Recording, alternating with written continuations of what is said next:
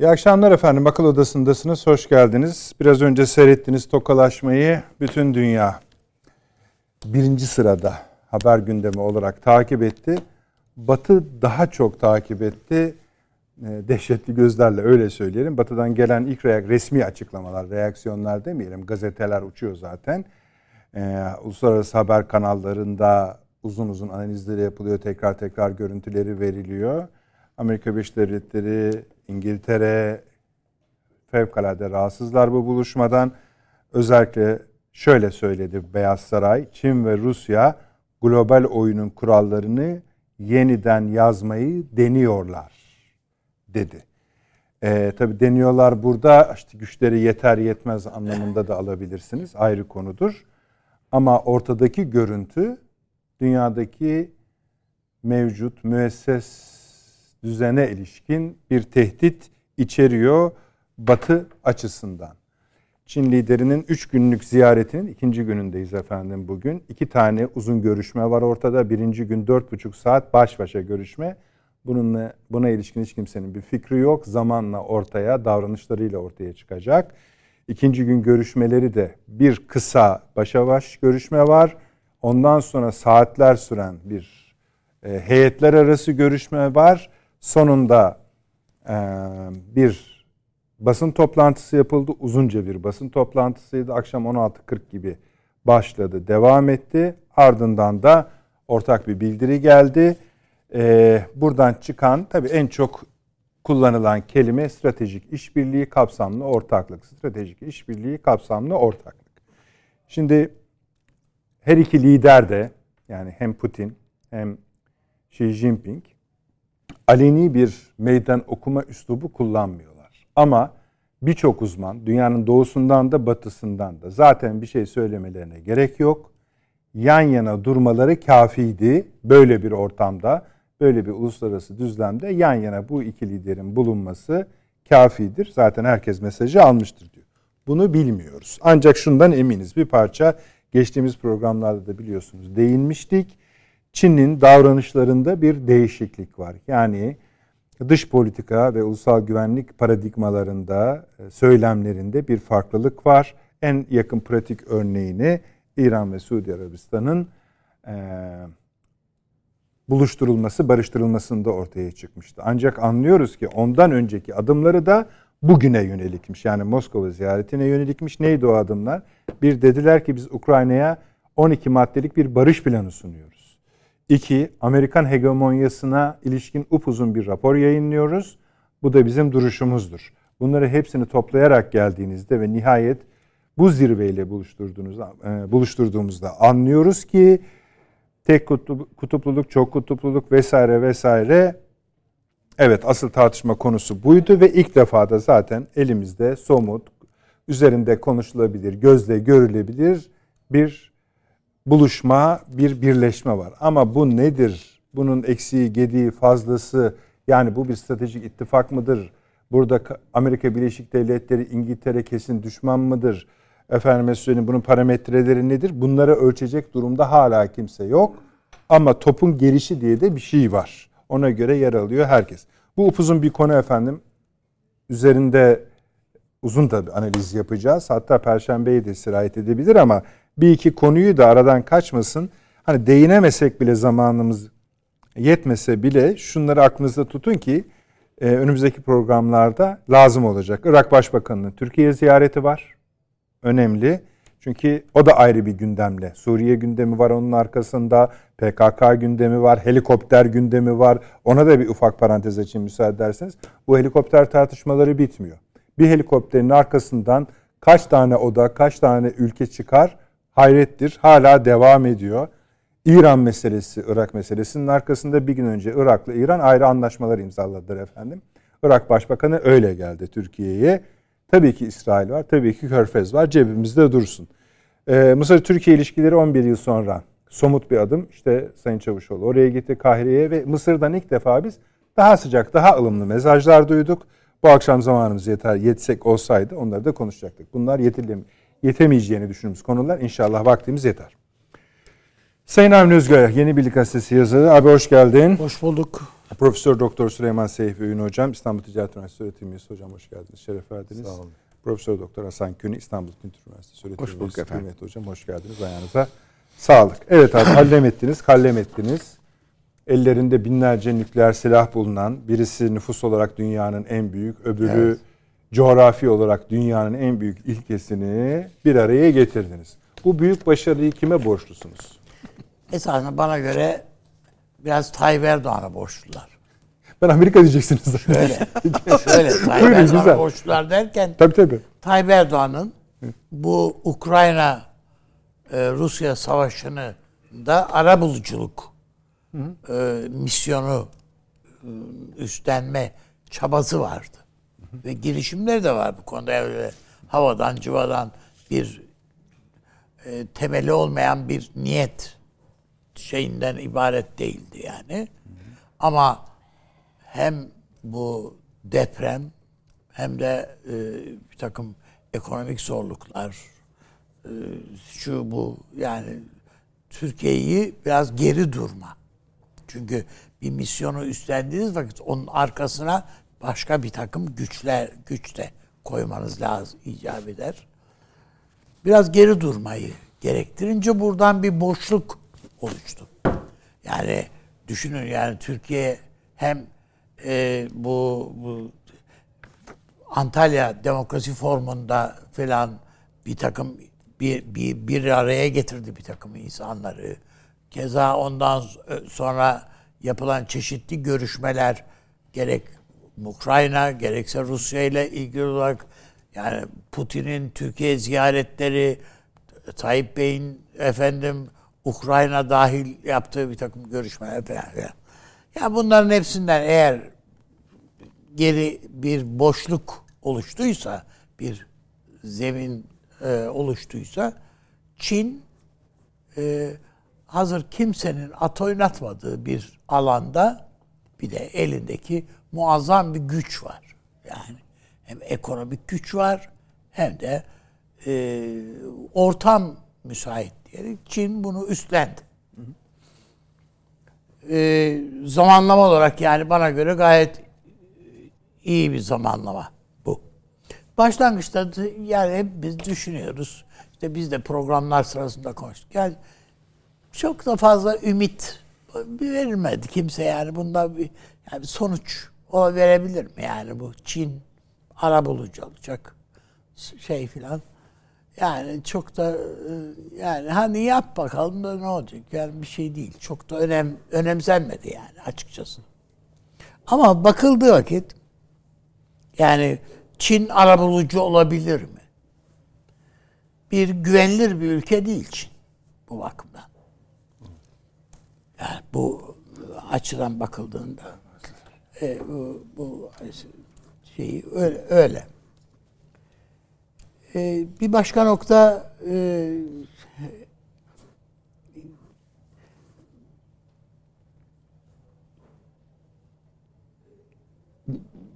en birinci maddesi bu programın, yani bu 12 maddelik bir program.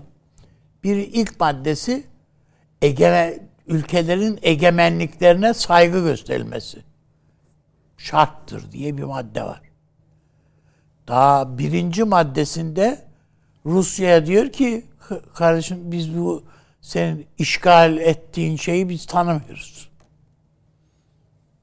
Ha bu Batılı'nın hoşuna gitti. Ukrayna'nın da hoşuna gitti. Ama bundan ibaret değil.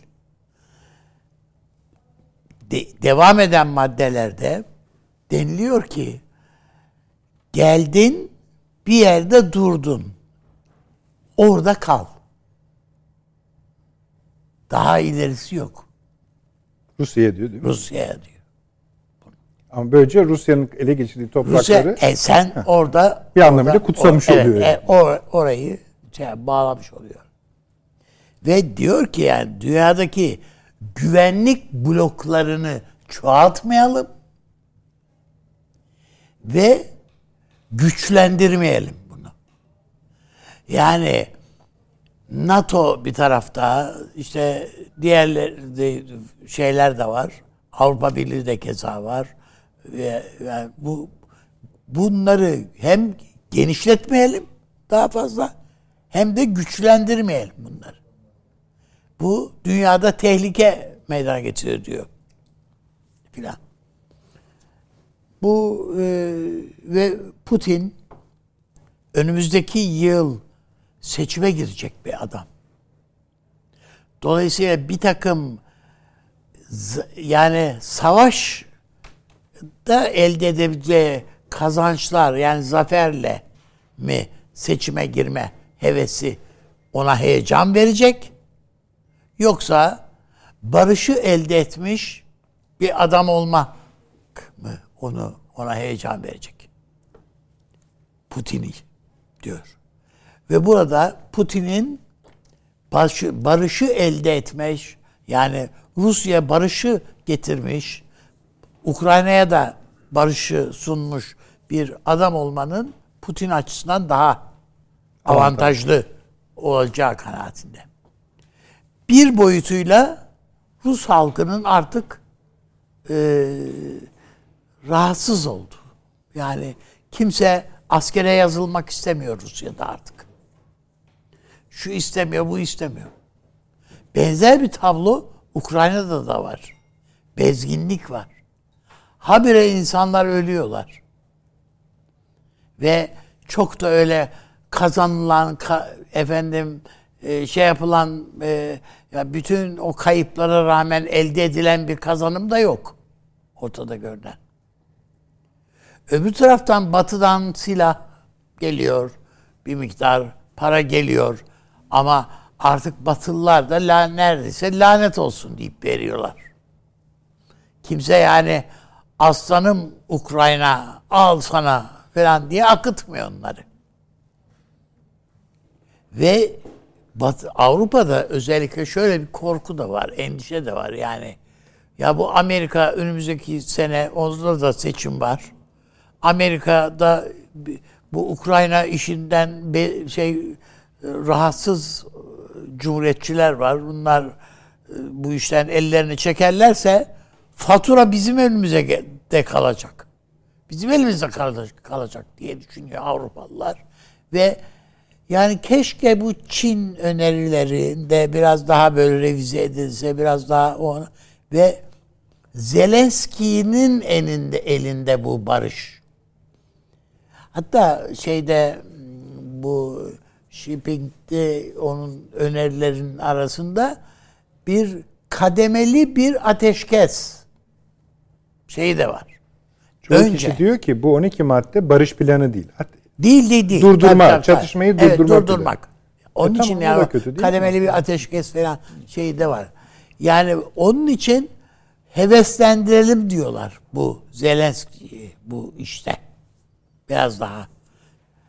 Ve Zelenski de baktığında kendi halkının hatta elindeki komutanların ve bürokrasinin dış politika yani diplomatların uluslararası ilişkileri götüren insanların hepsinin tavrına ve onlardan yansıyan görüşlere baktığında bu işi daha fazla, yani evet tamam Amerika, İngiltere çok istiyorlar, hevesliler ama daha fazla sürdürmek,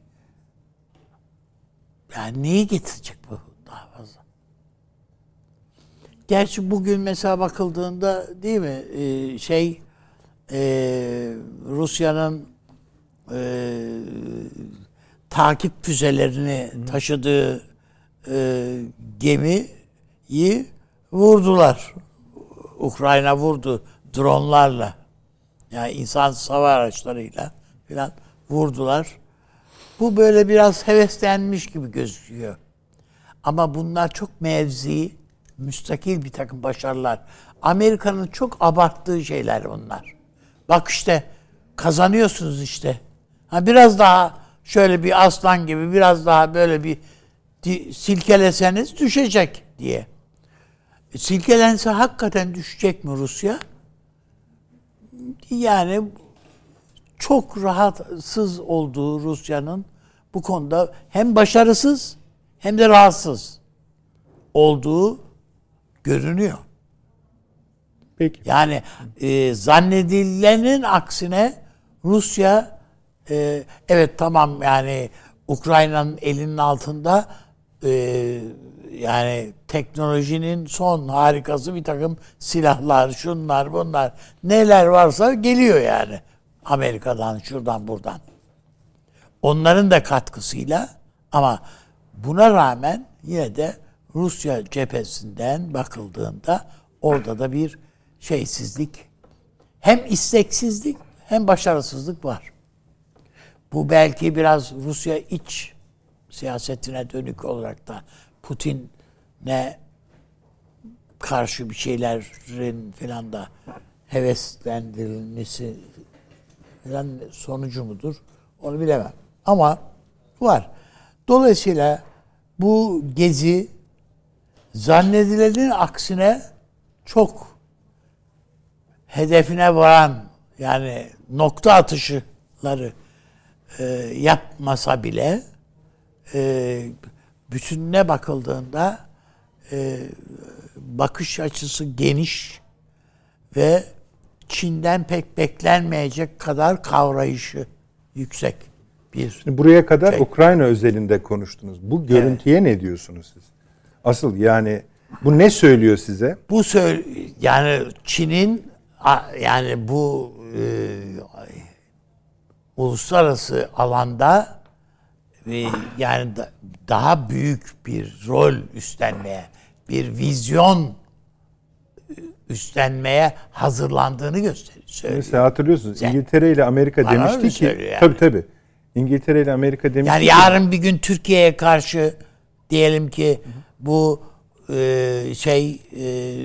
bizim efendim orada Türk azınlıklarla ilgili bir Çin'deki yani Uygur Türkleriyle ilgili bir hepimizi şaşırtacak bir şey duyarsak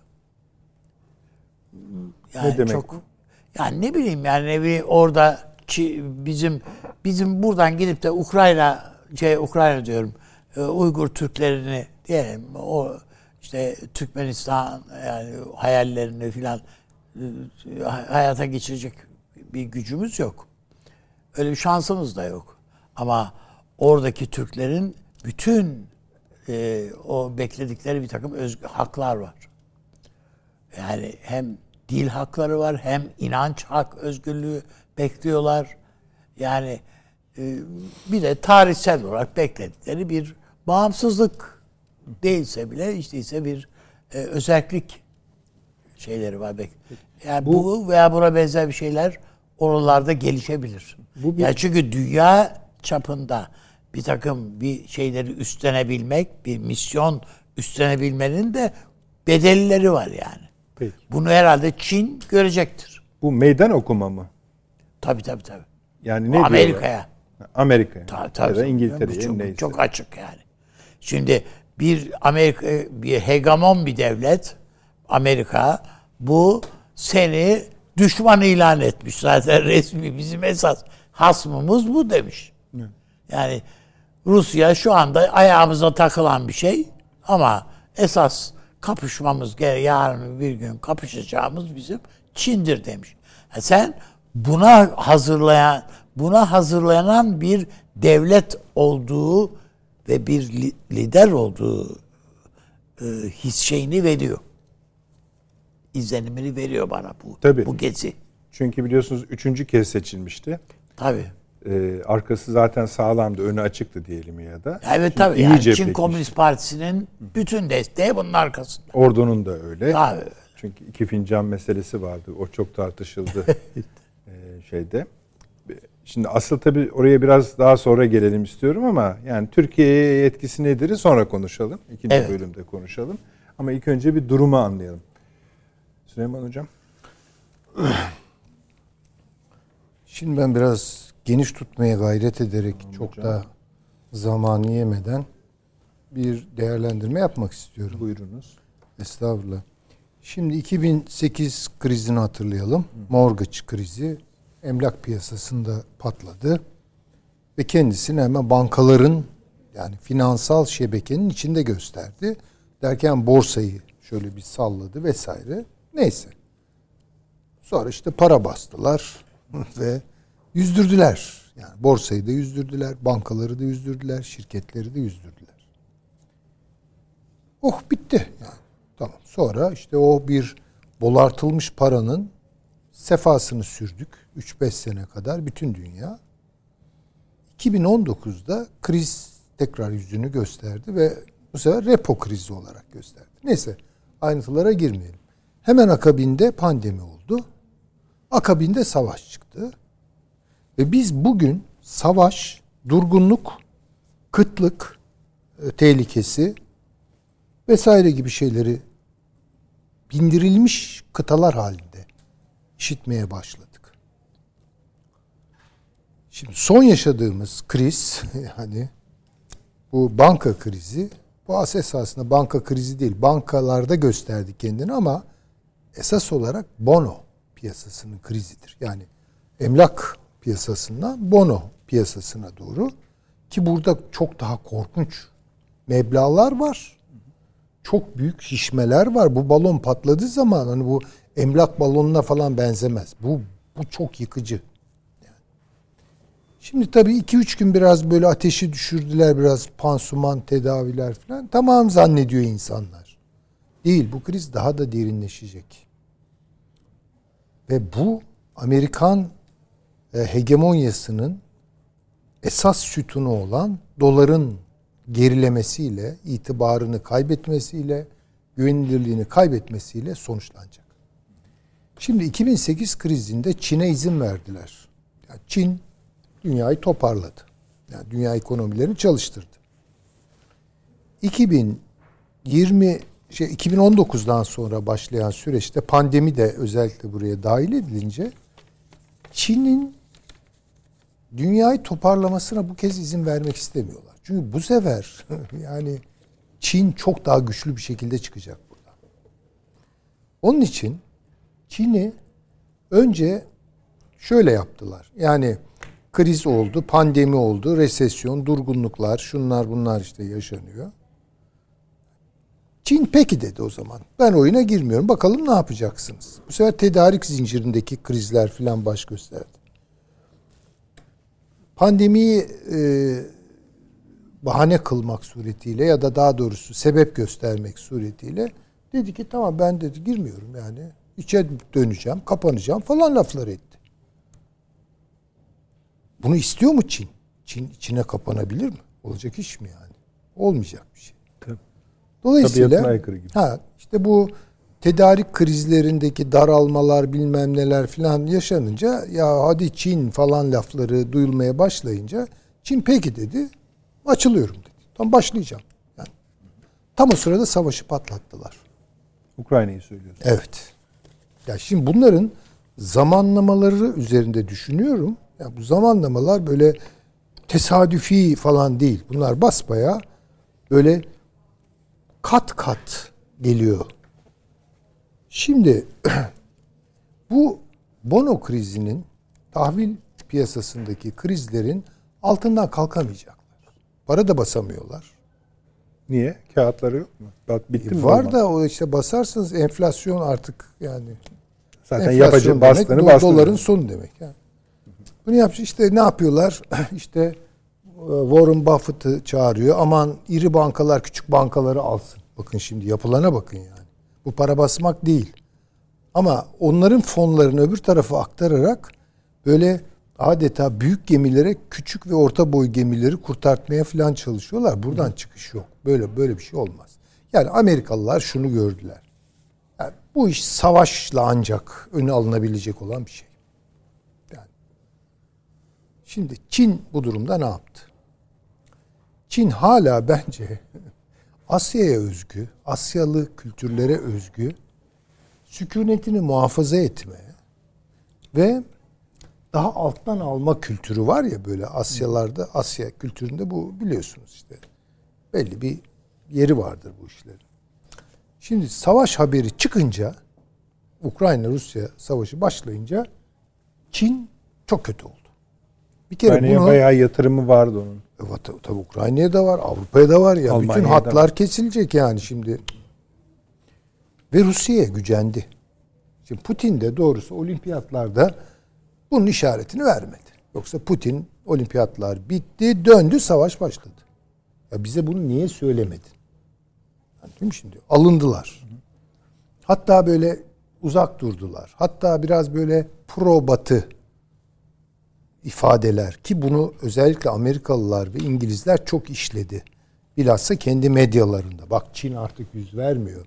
Şimdi zannediyorsunuz ki Çin ve Rusya asla bir araya gelemeyecek yani bunu baştan bilelim. Zaten Çin bakın neler söylüyor falan.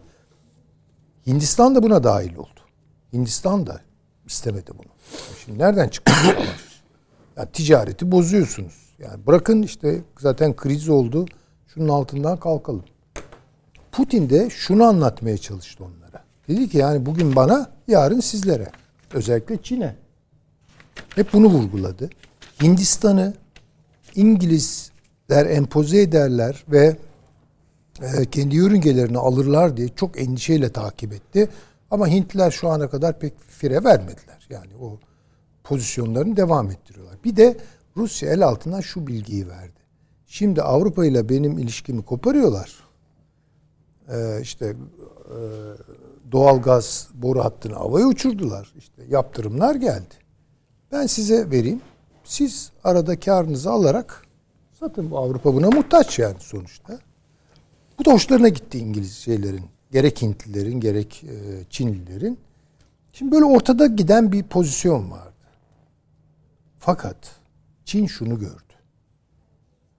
Ne kadar uğraşsa da barış kavramını Batı dünyasına kabul ettirmesi mümkün değil. Adamlar gözlerini karartmışlar.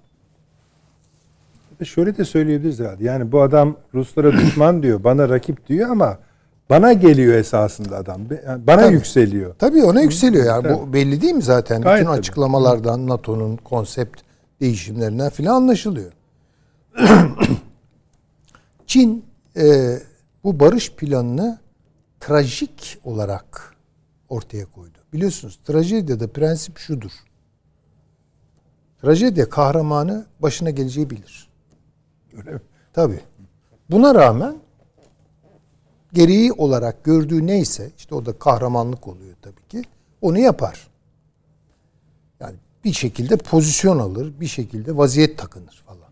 Oysa neticeden biliyor, yani neticeden emindir, sonuçta kaybedecektir. Kaybedeceğini bile bile bir şeyde diretmenin adı trajik durumdur zaten. Şimdi bu barış planı falan çok trajik bir teklif. Biliyor ki reddedilecek bu. Ama iyisi mi diyor ben bunu en azından bir yapayım bakayım. Yani bir deneyeyim. Yoksa Wang Yi zaten bu işin çıkmaz olduğunu Münih konferansında gördü. Geri geldi, söyledi. Yapacak bir şey yok. Adamlar niyeti bozmuşlar. Yani savaşacaklar. O zaman biz de harekete geçelim. Nasıl geçeceğiz? Bir, şimdi bu Tayvan meselesini nerede soğutabiliriz? Bunların Yani Batı'nın önem verdiği işte coğrafya neresi? Körfez mi? Suudlar mı? Birleşik Arap Emirlikleri mi? Bir çıkartma yapalım oraya hele bir. Yaptılar. İran'la anlaşmaları zaten bunun ilk adımıydı. Sonra Suudlarla İranlıları barıştırdılar. Suudlarla Pakistan arasındaki zaten ticari ilişkiler son derece iyi. İran'a da bunu katarak Pakistan, İran, Suudi Arabistan üzerinden bir havzayı... Şimdi bir kombin görüyoruz orada hocam. Kombin var orada. O kombin, yani şunlar da hatırlatalım. Yani mesela şey de beklenmiş. Yani Xi Jinping'in içerideki gücünün artık tamamen dışarıda anlaşılması beklenmiş. Tabii. Seçim o. Bir manifesto geliyor, Amerikan hegemonyasının eleştirisi diye. Bunun işte zaten. Tabii. Yani... Onun arkasından 12 madde geliyor. Onun arkasından sizin süreciniz geliyor, anlattığınız. Prelütler bunlar. Yani evet, overtürler, prelütler, ne diyecekseniz yani. Şimdi Çin artık anladı durumu. Yani barış umudu yok. Yani onun için hani böyle merak etmeyelim bence. Zelenski onu alıp yırtacak. Yani hiç. Avrupa buna sahip çıkmayacak. Amerika zaten kanmayın dedi. İşte buyurun. Yani tabii. Cümle de çok ilginç. Çin'in barış önerisine kanmayın. Kanmayın diyor. Barış önerisine kanmamak neyse. Öyle tabii. Şimdi bakın Çin'in mevzilerini gözden geçirelim. Şöyle haritayı insanlar bir dostlarımız, izleyiciler gözlerinin önüne getirsinler. Çin Afganistan'da etkili mi? Taliban'la gayet iyi değil mi? Arası yani Amerika çekildi. Baştan beri. Tabii. Çin geldi. Güzel. Pakistan öteden beri. Tabii ki. İran. Öyle. Bakın nasıl geliyor Çin. Evet. Sonra Körfez, Suudlar. Dün Mısır'dan liman aldı. Ha. Şimdi şeye çekelim, daha orta kuşağa çekelim. Orada belirsiz olan Türkistan. Şimdi oraya Ruslar yükleniyor. Çin yükleniyor. İngiltere de yükleniyor. Hindistan belirsiz. Bakın. Şimdi bunların vaziyetleri, pozisyonları, takınacakları tavırlar bu gerilimlerin seyrini de belirleyecek. Nereye doğru evrileceğini belirleyecek. Yani şimdi şu tesadüf mü? Sizinle konuşuyorduk geçenlerde değil mi? Yani Allah Allah İngiliz bilmem Dışişleri Bakanı Kazakistan'da. O görüntüler hazır mı arkadaşlar? Var mı? Hocam konuşurken verelim. Evet. Hazır olması lazım. Onu ben hemen şimdi devam edelim. Türkistan'a oynuyor. Ya şimdi bakın bu Türkistan kuşağı büyük bir kavganın konusu olacak. Hindistan'ı baştan çıkarabilecekler mi? Ayartabilecekler mi? Bu çok belirleyici olacak. İsrail-Çin ilişkileri, İsrail-Amerika ilişkileri geriliminde çok belirleyici olacak. Şimdi Çin demek ki böyle aşağıdan bir girdi. Buna mukabil İngiltere ne yaptı? Hocam bir geniş ekran şeyi verelim ama. Burası Kazakistan. Bu arada söyleyeyim bu İngiltere Dışişleri Bakanı oradayken İngiltere Genelkurmay Başkanı da Ankara'daydı. Burada ağırlandı. Bu şey görüntüsü olacak. Bu görüntü. Düşünebiliyor musun? İngiltere Dışişleri Bakanı evet. Kazak kıyafetleriyle ok atıyor, yay çekiyor falan filan. İşte Roma'da Romalılar gibi diyelim ama İngilizlerin kendi tabii. Şimdi peki aldık arkadaşlar. Buna karşı, buna mukabil İngiltere bakın Türkistan'da boy gösteriyor. Onlar da Kafkasya kartını açtılar. Yani Gürcistan kartını açtılar. İşte Ermenistan, Azerbaycan gerilim hattını alevlendirecek girişimleri var vesaire. Yani iş büyüyor. Onu söyleyeyim. Yani bu çerçeveye kısaca özetlemeye çalıştım. Bu çerçeveye sadık konuşacak olursam bu işin böyle barış beklentileriyle filan devam edeceği yok. Kriz derinleşiyor ve şunu da gördüler. Şimdi değilse ne zaman? Yani doların imparatorluğunu sonlandırmak ise bütün bunların amaçları. Şimdi değilse ne zaman? Amerika'nın en zayıf olduğu noktaya geliyoruz. Bu Amerika'yı aynı zamanda en agresif duruma da getirir. Yani şimdi Amerika'nın zayıflaması teslim olması anlamına gelmez. Amerika'nın zayıflaması, ekonomik olarak gücünü kaybetmeye başlaması onu daha agresif kılar. Yani askeri kapasitesini daha yoğun kullanacak demektir. Yani bunu insanlar biraz, yani işte 3. Dünya Savaşı'na mı gidiyoruz? Valla 3. Dünya Savaşı'na başka nasıl gidilir acaba? Ben bir de o söyle sorayım yani. Soruyu cevap vermeyeyim de. Hayır, yani, gitmeme yolu varsa gidelim yani diyorsunuz da. De, hani, tamam da yani. Bu yol oraya gidiyor gibi. Oraya gidiyor. Şimdi Türkiye'nin geleceğini de buna göre düşünelim. Türkiye'nin seçimini de buna göre düşünelim. Bence buna göre belirli. Yani bu stratejik mesela, çünkü burada Türkiye Cumhuriyeti bakın o da kuşatılmış oluyor. O da Çin tarafından ve Rusya tarafından. Yani Rusya zaten kuşattı güneyimizde. Değil mi yani baktığınız zaman? İşte öteden beri zaten bir şeyi var onun. Türkiye'ye karşı bir kalkanı var vesaire. Çin girdi, beraber girdiler. 12. bölüme bırakalım isterseniz. Evet, yani ama çok üzerinde düşünülmesi gereken bir mesele. Tabii tabii. Çok yani burada iki seçim var. Bir Türkiye'de yapılan seçim, ondan sonra Türkiye'nin yapacağı seçim var. Öyle görüyorum. Öyle. Doğru peki, söylüyorsunuz. Yani onu öyle açalım isterseniz öyle. Sonra ama şimdi Avni Bey de siz de bu ziyareti Ukrayna özelinde aldınız ve siz bir ekonomik zemin de kurdunuz. Teşekkür ederiz. Ama bu görüntü biraz fazlası gibi duruyor. İşte onu diyorum artık zaten. Onu biraz yani daha konuşalım. Bayağı mesela diyorsunuz yani, ki. Daha hani, doğrusu anlaşmak zorunda kalıyorlar. Yani şartlar Çin ve Rusya'yı stratejik belki de çok yakın bir vadede buna şaşırmayalım. Askeri bir işbirliğine doğru götürüyor. Tamam İttifaka hocam işte doğru. Benim de söylediğim o. Hayır, yani, doğru haklısınız. Tabii ki. İşte tamam onu söylüyorsunuz ama asıl konuşmamız gereken ondan sonraki bölüm. Ondan peki. Sonra zaten hesaplaşma. Yani fantazi değil yani. Değil yaptığı. Yani tabii. Değil. Bu bugüne şaka kadar... değil yani. Bu çok ciddi bir fotoğraf.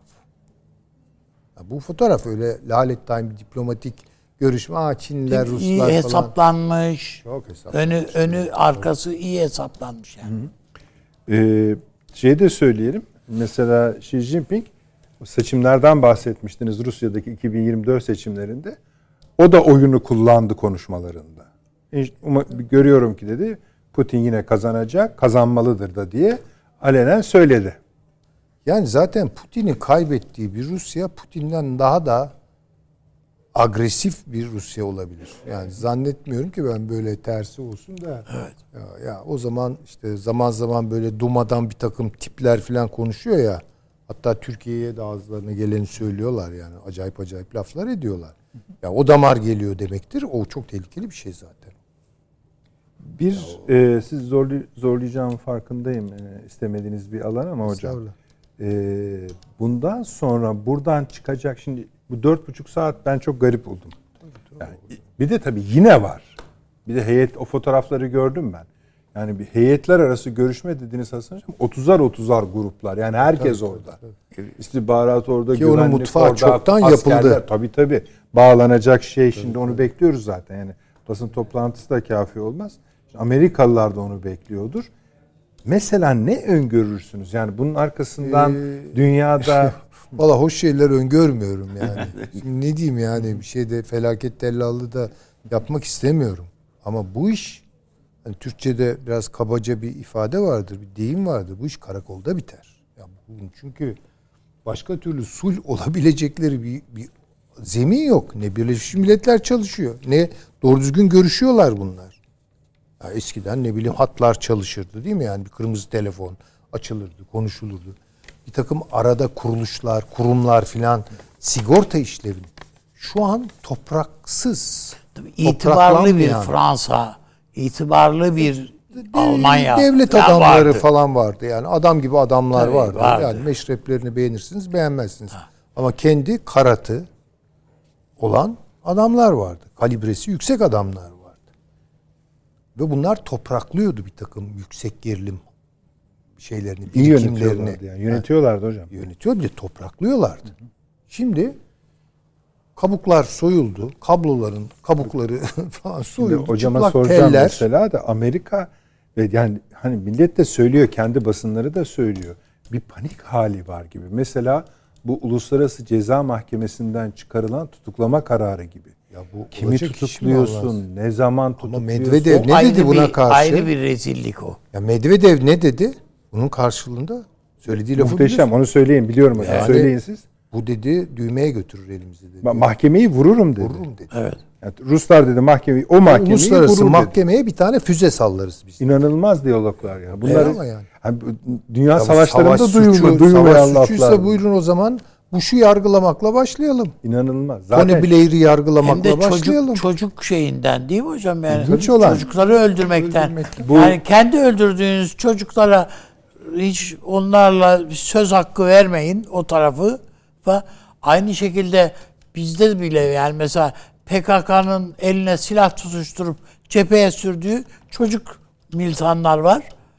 Hiç bunları görmeyin. Bunlar bu Amerikalı çocuklar olduğu için. Onlar Amerika'nın bu yaptığı pislikleri görme. Sen öbür tarafta bilmem ne yok, bu da ispatı şöyle yok. Şöyle bir şey oldu. Bu konu şimdi Hasan hocama tekniğini soracağım da hani bir devlet başkanı nasıl tutuklanır? Hani bilmiyorum ama bakın. Tanımıyoruz dedi o mahkemeyi dedi zaten bu Biden. Yani arkadaşlar o harita var mı? Bizde şey yok. Onu ayırmıştık galiba şu Uluslararası Ceza Mahkemesi'nin haritası. Şöyle bir risk de var yalnız. Bu şimdi BRICS toplantısı olacak Güney Afrika'da. Putin oraya gidecek mi? Gitti varsayalım. Evet. Güney Afrika bunu tutuklayacak mı? Göreyim bakayım yani. Ne olacak? Şimdi bunu konuşuyorlar. Yani Birleşmiş Milletler'de küçük oturumda işte diyor ki Uluslararası Ceza Mahkemesi Putin için böyle bir şey çıkardı vesaire diyor. Avrupalılar da orada hangisi dedi ya? Sanırım hani küçük ülkelerden biri. Efendim dedi biliyorsunuz dedi hani bu konu da önemli ama dedi Irak'ın dedi 20. yılı. Yani adamlar aslında sen oraya bak sen diyorlar yani. Sen kendine bak. Bak diyorlar şimdi yani. Bakın Güney Afrika nerede? Evet. Heh. Bak Amerika zaten ceza mahkemesi şeyi tanımıyor. Tanımıyor zaten. Ama diyor ki buna hesap vermiyor. İyi olmuş diyor. İyi olmuş diyor. Bunu yürüten de şeyler yazlar İngilizler. Yani İngilizler ama Güney Afrika'da biliyorsunuz İngiliz etkisi var. Hı hı. Şimdi bu BRICS kelebeği alın arkadaşlar ikili. Hı hı. Siz devam edin hocam. Şimdi bu BRICS toplantısında ne olacak mesela? Merak ediyorum ben. Soracağız hocama işte bakalım. Putin ama şu görüntü var ortada bakın hocam. Yani aktarma da olabilir o ara bir yerlerde. Ne bileyim mesela aktardığı bir yerde de birileri onu yani. Ama ben Putin'in yerinde olsam çıkarım vallahi yani. Tabii hocam. Hadi bakalım ne yapacağım.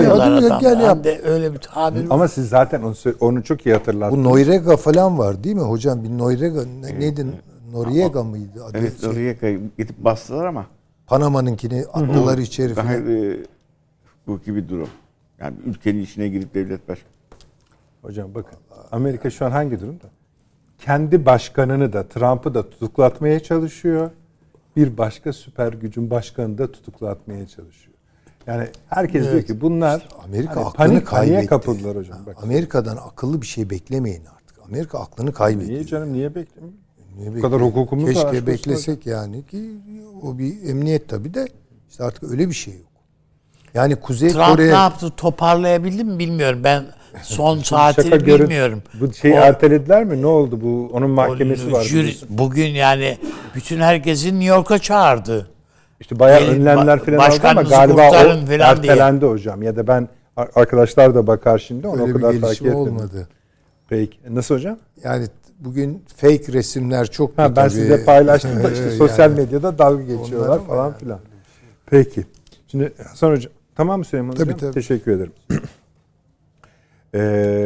Bu bölümü zaten konuşalım ama şu Uluslararası Ceza Mahkemesi nasıl oluyor? Ama normal şeyi anlatmayın bize. Mesela Putin'i nasıl gözaltına alacaklar? Şimdi Uluslararası Ceza Mahkemesi olayı incelemeye alır. Eğer bu inceleme sonucu bir karara varırsa bunu ülkesine bildirir.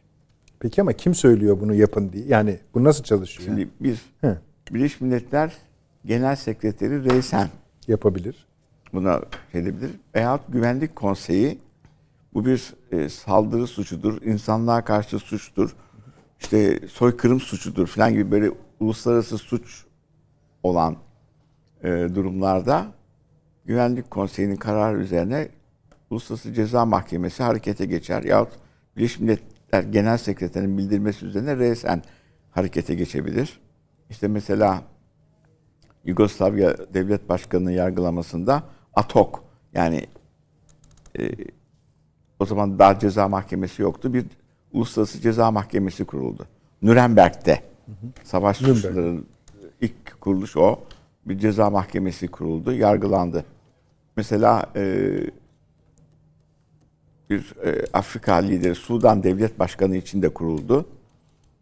Oradaki kendi halkına karşı yaptığı saldırılar, soykırım suçu falan kabul edildi. Kendisi bu konuda ceza mahkemesinin yetkisini imzalamamış bütün ülkelerde dolaştı. Buraya kadar geldi. Gitti.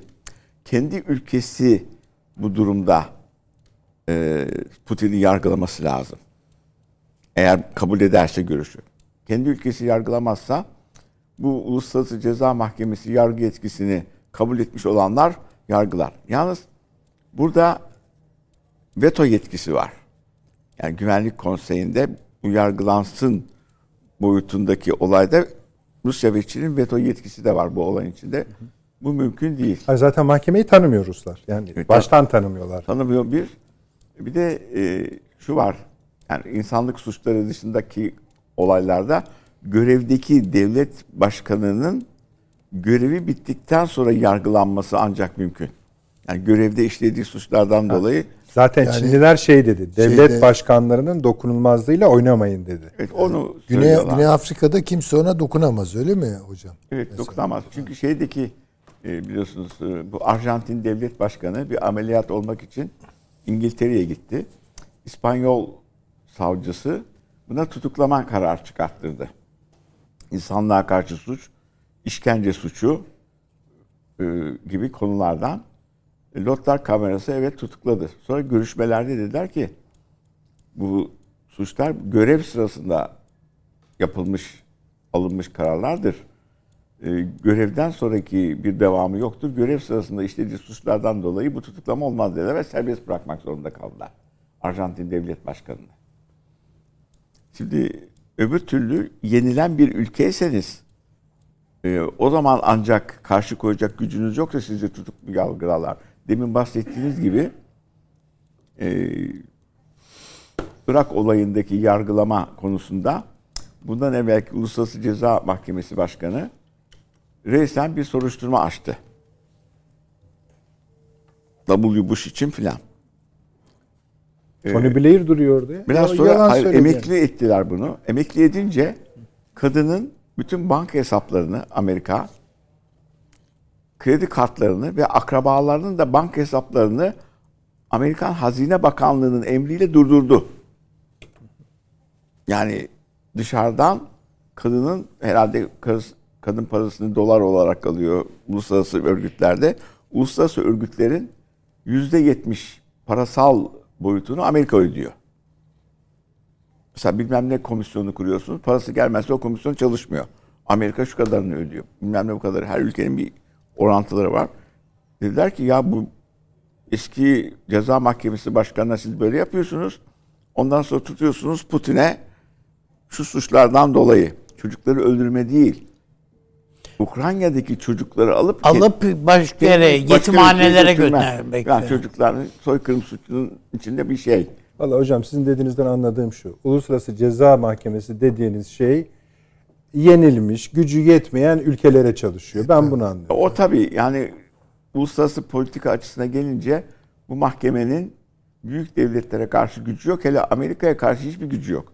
Çünkü 42 ülkede rejim değişikliği işte şeye girdiler. Irak'a girdiler. Irak'tan hep Libya'ya girdiler. Libya'dan sonra başka turuncu devrimler yaptılar. Vietnam olayları var. Vietnam'da gaz kullandılar falan.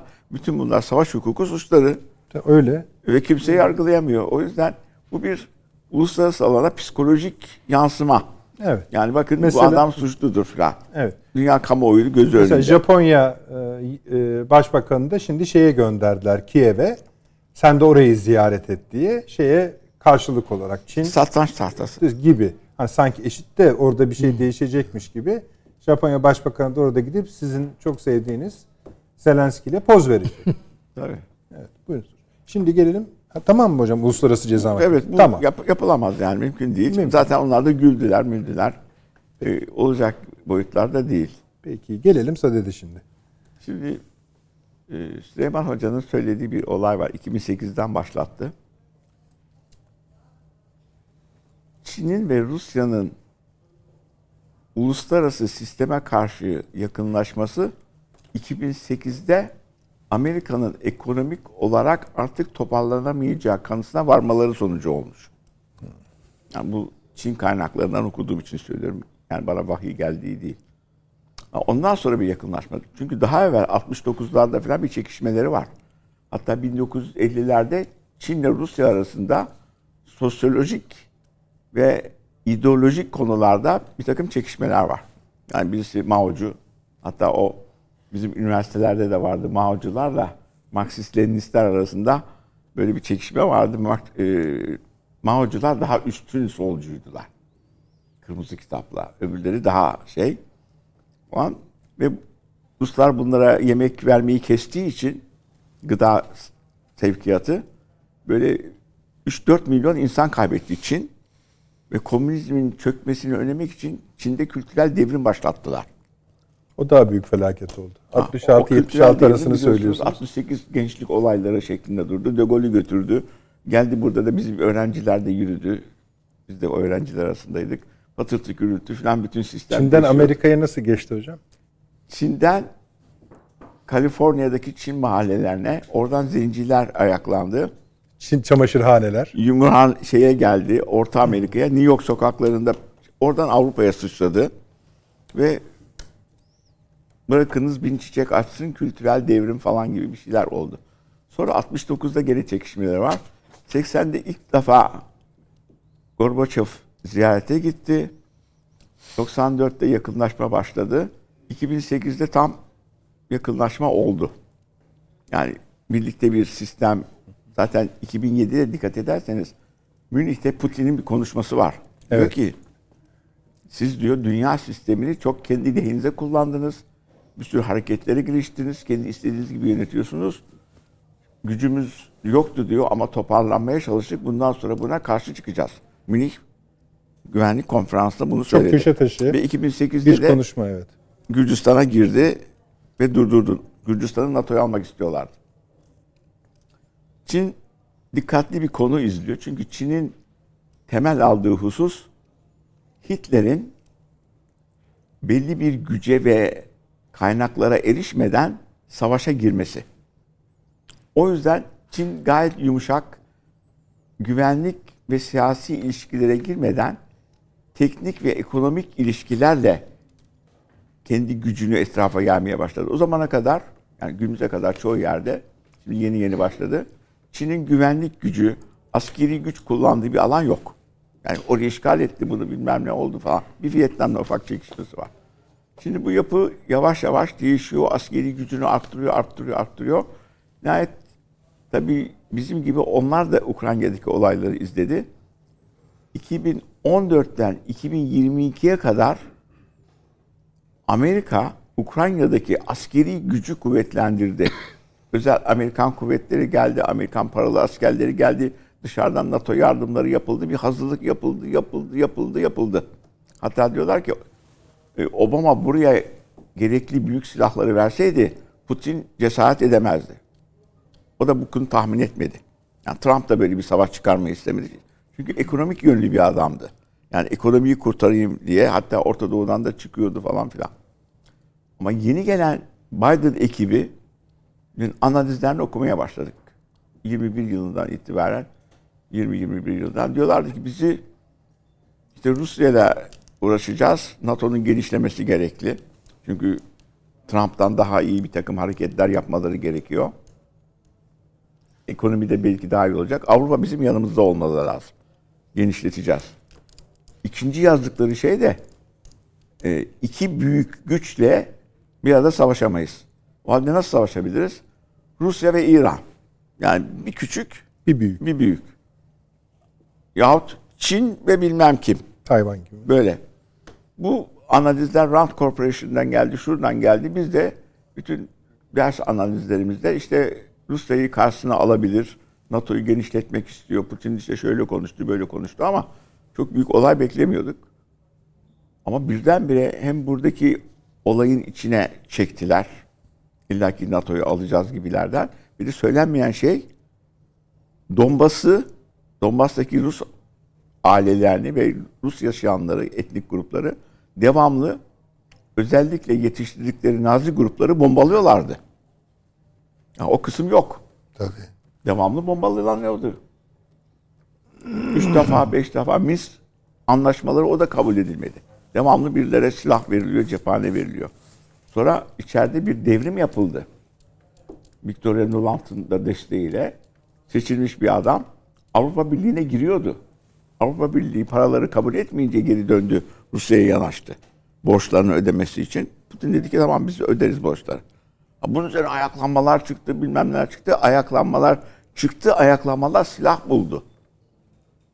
Silah bulmaya başlayınca adam Rusya'ya kaçtı. Mecbur oldu Rusya bu tarafa girmeye. Yani şöyle bir olay var.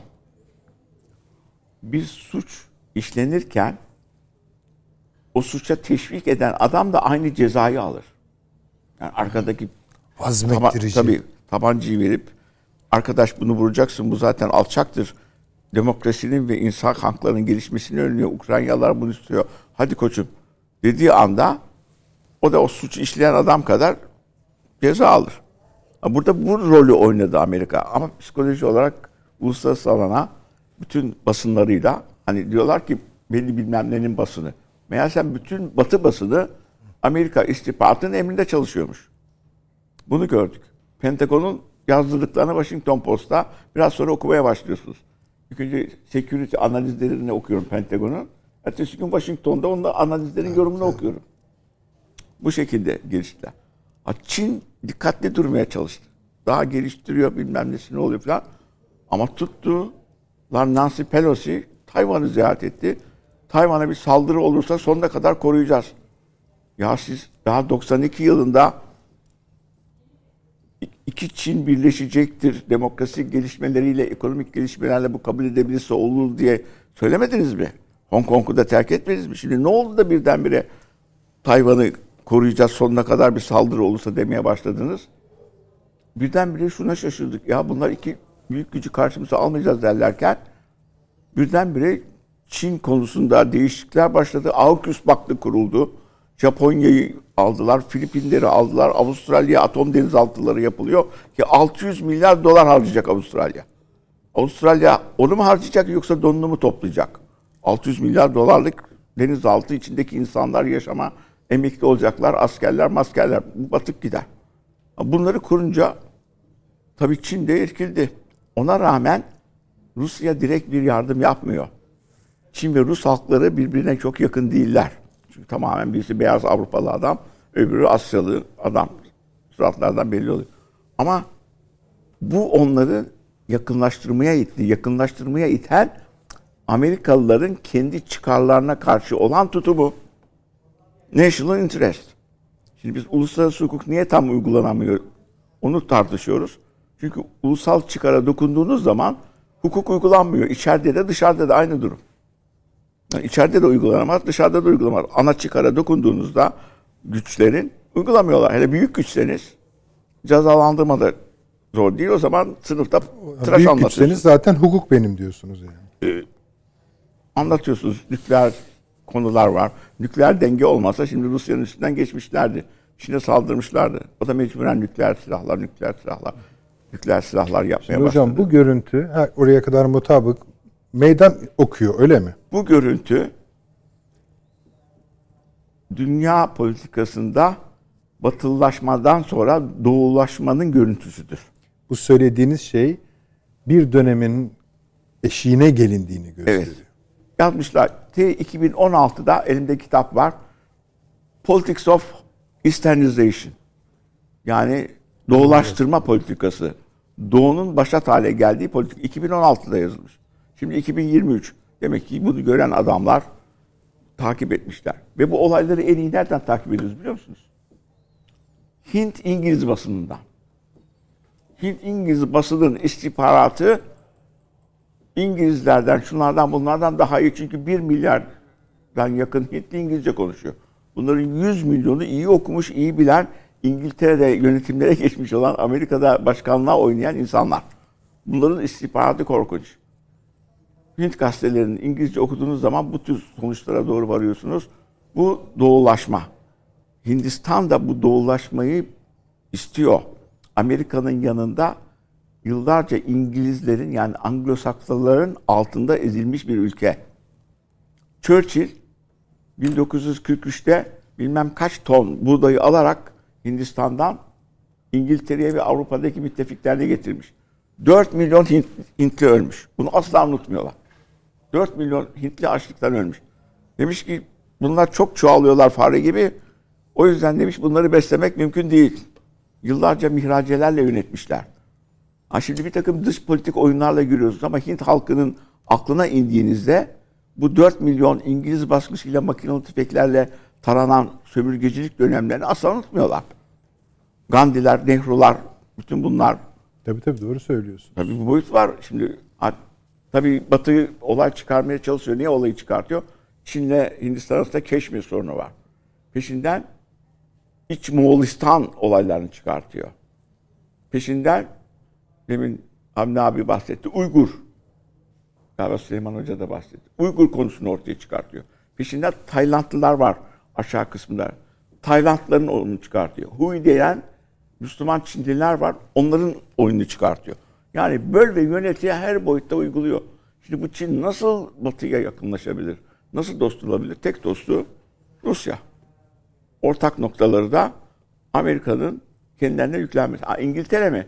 İngiltere belki Anglo-Sakson sistemde oyunculardan biri. Çünkü kendisi de dörde bölünmek üzere. İrlanda ayrı, Kuzey İrlanda sorunu ayrı. Saksonya ayrı, Londra ayrı falan filan böyle şeyler. Kraliyet apayrı, onlar da dağıldılar. Tabii. O yüzden asıl oyunculara yardım eden, Avrupa aklına sahip olan bir İngiltere, fakat oyunu götüren corporate Amerika. İşletmeler Amerikası. Şeye baktık, savaşlarda kim ne kazanıyor diye. Amerikan askeri gidiyor. Amerikan askerinin masrafları var. Geliyor şirket diyor ki, oradaki diyor yiyecek, içecek ve binaların yapımını ben üstüne alayım. Askeri masraf $3 milyar. Şirketin bu binaları, yiyecek, içeceği, malzeme taşıma, getirme, götürme, saat masrafları $6 milyar. Şirketler savaşı çıkartıyor Amerika'da. Ve Amerikan başkanları da bu şirketlerin emrinde. Sistem böyle işliyor arkadaşlar. Uluslararası sistem, demin Süleyman Hoca'nın da öngördüğü gibi daha makro olarak baktı. Alttan corporate Amerika böyle çalışıyor. Orada şöyle bir ne diyor hocamın değerlendirmesini merak ediyorum. Çünkü bugünlerde biraz bazı tarihsel olaylara da o gözle bakıp işte okumuş olduğum kitaplara falan yeniden dönüyorum.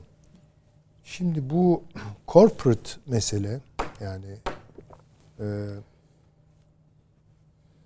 mesela bunu daha basit herkesin anlayacağı şekilde söylüyorum. Dünya jandarmalığı diyelim mi hocam? Evet. Tam da odur yani. Bu dünya jandarmalığı hikayesi sermaye birikiminin yoğunlaştığı yerlerde kendiliğinden bir vazife gibi çıkıyor ortaya. Çünkü yani o yoğunlaşmayı siz aynı zamanda yaygınlaştırmak zorundasınız. Yani ekspanse etmek zorundasınız. Konsantre olan şeyi, yoğunlaşan şeyi yaymak, ekspanse etmek zorundasınız. Bu ancak işte güçlü bir donanmayla olur. Efendime söyleyeyim, sömürgecilik network'üyle olur, şu bu. Şimdi İngiltere bunu yaptı. Fakat enteresan olan bir şey var. Bizim Osmanlı da böyledir. Roma da böyledir. Büyüdüğünüz zaman bunun getirdiği, işte o corporate bodies'e yüklediği ağır masraflar taşınamaz oluyor. Şimdi İngiltere'nin işte üzerine güneş batmayan devlet, imparatorluk bilmem ne, tamam, fiyakalı başlıklar. Ama bu aynı zamanda şu, İngiltere'nin altından kalkamayacağı ağır masraflar. Overseas, deniz aşırı. Evet, aynen. Ve bu İngiltere'yi bitirdi. Yani İngiltere 1. Dünya Savaşı'nı kazandı ama bitti. Bitti yani. İkinciye falan mecali zor ve Amerika girdi. Şimdi İngiltere şunu yaptı. Dedi ki bu işte Anglo-Sakson dünyanın içindeki numaralar. Amerikalılara dedik ki zaten kovboysunuz, çok seviyorsunuz, altı patlarla falan dolaşmayın. Dünya jandarması sen ol kardeşim. Sen yönet dünyayı.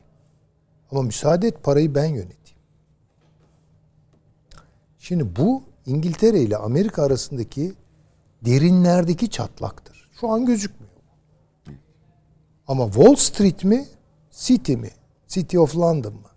City of London. Gerçek para orada. Yani finansal stoklar orada. Ve Amerikalılarda şu şikayet var İngiltere'ye karşı. Yahu dünyanın pislikleriyle biz uğraşıyoruz.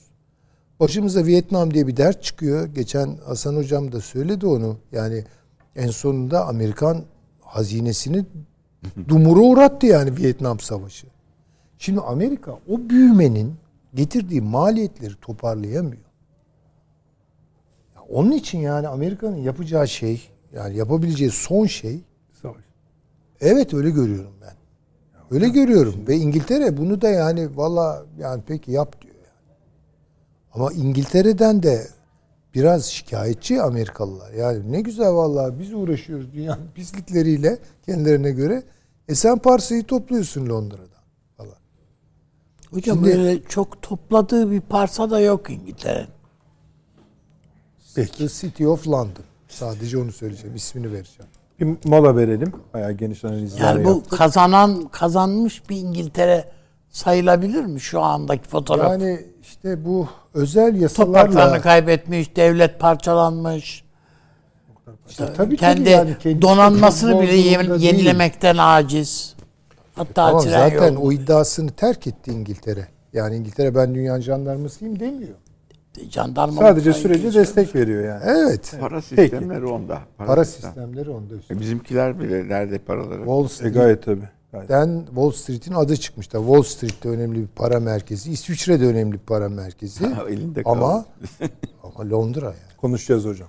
Evet. Efendim kısa bir aramız var. Siz de bir çaylarınızı tazeleyin arzu ederseniz. Hemen geliyoruz. Döndük efendim, akıl odası devam ediyor. Sayın Hocam bir ekonomi bir şey söylüyordunuz. Kesmeyeyim yoksa yeni soruyla devam edelim. Yani ben işte böyle bir şey görüyorum da hani böyle dünya hakimiyeti falan bunlar iştah açıcı kavramlardır da.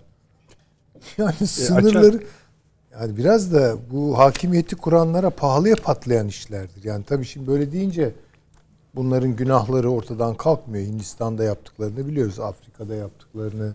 Latin Amerika'da korkunç sicil de ama sadece şöyle düşünülüyor.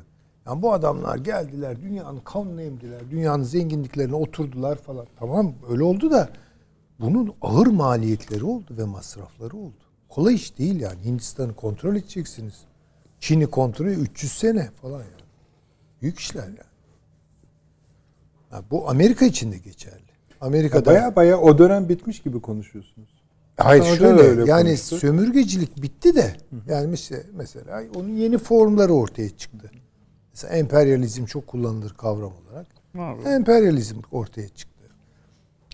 Şimdi bu işlerden kaçanlar, jandarmalık işinden kaçanlar göreli olarak rahatlayıp refah paylarını arttırdılar.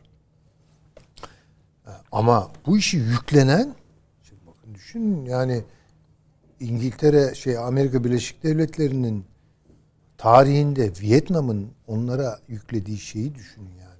Ne kazandı Amerika orada?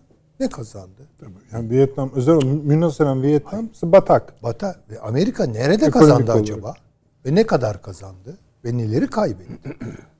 Tehlikeli işlerdir bunlar. Yani öyle kolay yani işte dünya imparatorluğu, dünya hakimiyeti falan bunlar yani öyle. Ama işte bazı irili ufaklı ülkelerde bu Amerikan hegemonyası mı dersiniz, hakimiyeti midir? Amerikan döneminin çok ağır nüfuzları oldu. O ülkeler onu ödedi. Türkiye buna dahildir biliyorsunuz. Tabii ki ödediler. Hı. Ama yani Amerika'da bir şeyler ödedi. Tabii ondan yani. Mutabıkız. Ama yani, kendi ne yapalım? Hala onun peşinde. Evet.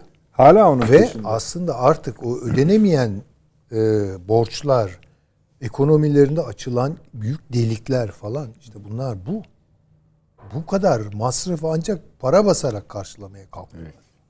Şimdi onun altında kalıyorlar. Bakın ne kadar dar görüşlü.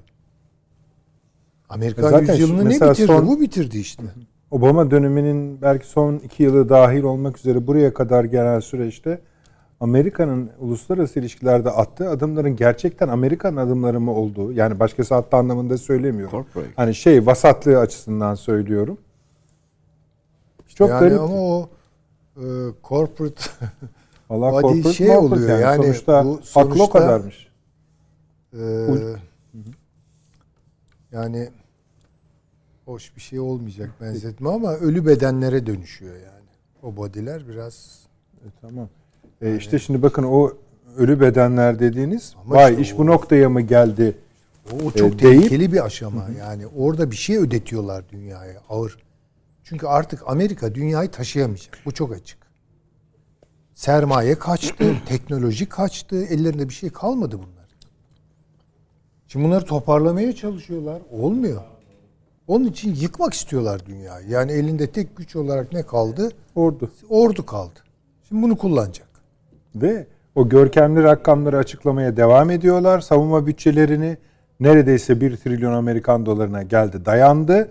Aslında her yükselttikleri bütçenin o canavarı daha çok beslediğini, daha çok istediğini. Bravo. Tabii. Yani çünkü şöyle düşünülüyor. Ya Amerika değil mi? Basar doları harcama. Tam basar doları ama o doların değeri düşer. Dolardan kaçmaya başlar insanlar. O zaman dünya ticaretini ayakta tutar. O zaman enflasyon olur. Bu noktaya geldiler. Size şöyle bir soru sorayım. Kissinger'a ne söylemek istersiniz şimdi? Kissinger tabii. Bakın Kissinger bu devrin adamı değil. Hı hı. Ve bu devri tam anlayamıyor ve bocalıyor Kissinger. Kissinger soğuk savaş adamıdır. Hocam çok daha... Ama yani, Rusya'nın bir araya gelip gelmemesiyle ilgili nasihatleri vardı. Ama bakın kaç çelişkili laf etti. Yani önce dedi doğru ki... Ama şimdi korkuttular mı onu? Ne yaptı? Yani artık... Yani ben Kissinger'i savunduğum için söylemiyorum Süleyman Hocam. Tabii ki keşke Kissinger'lar falan olsa çok daha... Bence anlaşılır şeyler üzerinde, modeller üzerinde filan düşüneceğiz. Ama öyle değil ki. Kissinger gibi bir Kissinger bugün nerede Amerika'da? Yani akıl vermese de hatıralarını yazsa tabii daha anlamlı. Yani işte bir dönem hakikaten çok renkli. Churchill de bir dönemin adamı. Şimdi Churchill'i mezarından kaldırıp bugüne getirseniz çok bocalar Churchill yani. Bunlar başka türlü bir formasyon var yani o dönem. Avni Bey. Evet. Geleceğim hocam, Süleyman Hocam size tekrar ama hem Sayın Köni hem Sayın Öğün baya bu burada bitti diye bir öykü anlatıyorlar. Bir azıcık... Benim söylediğim de o. Yani tamam da ben de tam şöyle soracaktım. Şu batıya bir el verin. Şöyle batıda var el zaten. Yani benim vermeme. Ama başkasının cebinde mi diyorsun? Hayır. Süleyman Hocam'ın söylediğine elbette katılıyorum. Ama şöyle bir şey var. Bizim Amerika dediğimiz şu anda işte öldü, bitti, mahvoldu filan dediğimiz Amerika'nın silahlı kuvveti, ordusu, devleti, şusu busu. Burada yani Rockefeller'den selam söz etmiyoruz yani. Onlar başka şeyler. Adamların hakimleri değişik. Adam kendi devletini zaten kendi şirketi için bir alet olarak kullanıyor. Savaş açtırıyor.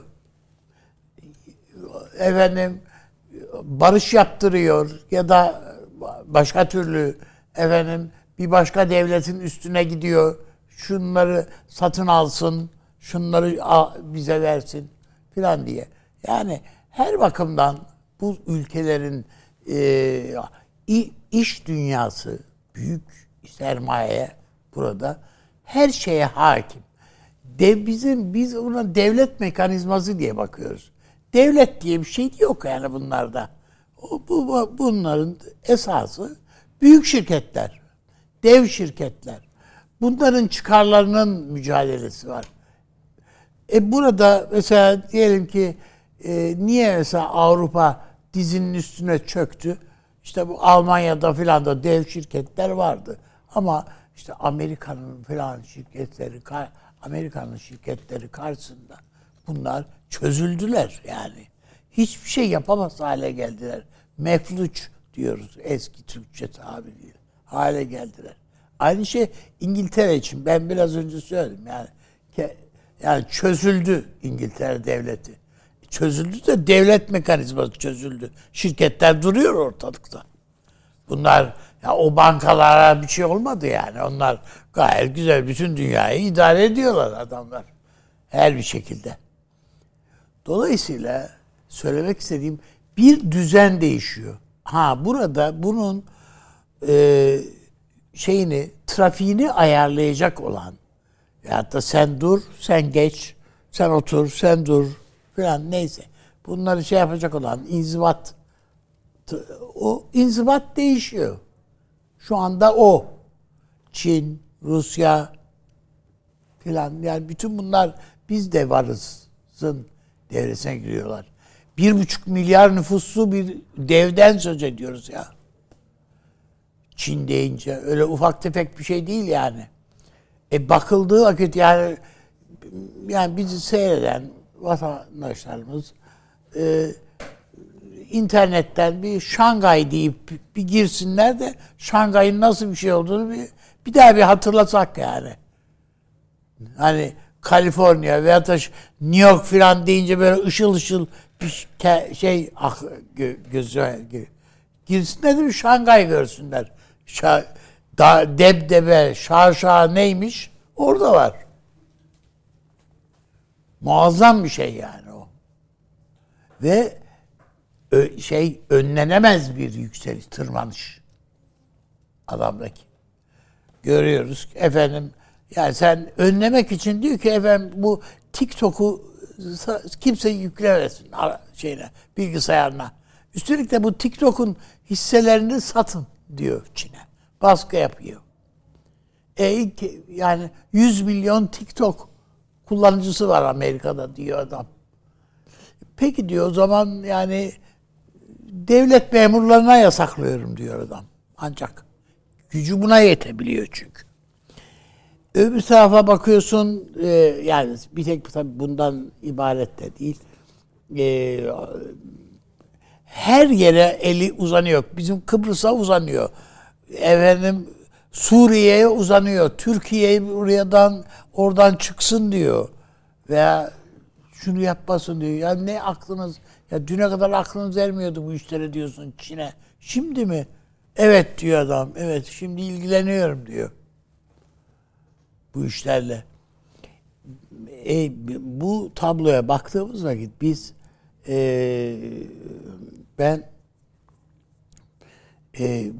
bu TikTok deyip geçmeyelim. Bu basit bir şeymiş gibi görünüyor da. Yok. Bu yani bir kültür saldırısı bu.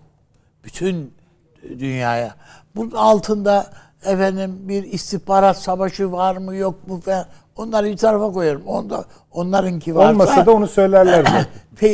Onlarınki varsa Facebook'ta da var aynı şey. Hepsinde var. Hepsinde var. Zaten bunun için yapılıyor bu işler. Biraz da. Onun için ben Çin'in bu hamlesinin başarılı olduğu kanaatindeyim. Uzak Doğu'da baktığım vakit yani Çin'in yani belki çok fazla şey yapmadınız ama Çinli pop müzik sanatçılarının konserlerine bir bakın. Ya bayağı başarılılar yani. Tabii. Türkiye'de de çok gençler. Evet, Türkiye'de de taraftarları çok. Şimdi bu küçümsenecek bir şey değil yani bir tablo değil. O yüzden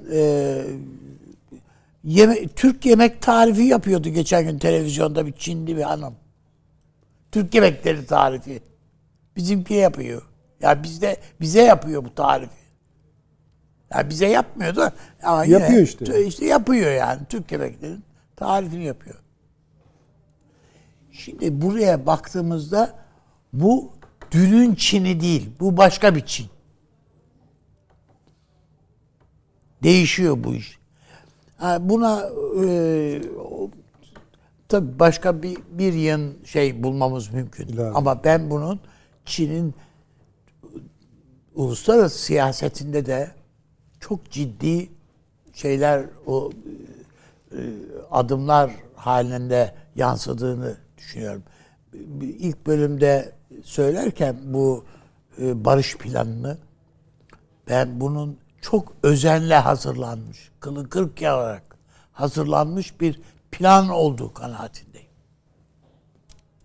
Ha, tutar tutmaz. O ayrı mesele. Ama ben tutmasının çok ciddi olarak Avrupa'da yani en azından ilgi uyandırdığı kanaatindeyim. Avrupalılar da çünkü bu Ukrayna Savaşı'nın faturasının kendi başlarına kalacağını biliyorlar, farkındalar. Amerika çekip gidecek, bu parayı bunlar ödeyecekler. Bunun bedelini bunlar ödeyecekler. Ve bütün o yıkıntılarıyla baş başa kalacak. Hem Ukrayna hem de Polonya gibi ülkeler hepsi el ele. Bakın bir şey var, bu Merkel'in Doğu danışmanlığını yapan bir adamın hatıraları yayınlandı. Ondan birisi bir alıntı yapmış, not ettim onu. Efendim, biz diyor bir an evvel bu Balkan ülkelerini şeye almalıyız, Avrupa Birliği'ne almalıyız. Aksi takdirde bu ülkeler Rusya ve Çin'in etki alanına girecek. Ama sadece bunlar Rusya ve Çin demiyor. Rusya, Çin ve Türkiye'nin etki alanına girecek diyor. Ben de şimdi tam oraya geliyorum. Evet. Şimdi düşünün yani ve Türkiye'yi adam bunlarla birlikte yani Rusya ve Çin'le birlikte Doğu'nun önündeki en büyük tehlikelerden bir tanesi diye bakıyor. Eski imparatorluklar lafını unuttunuz mu? Evet. Yani öyle diye bakıyor. Yani bunu yapanlar işte biz hani yere göğe koyamıyoruz Merkel değil mi? Onun işte danışmanı adam.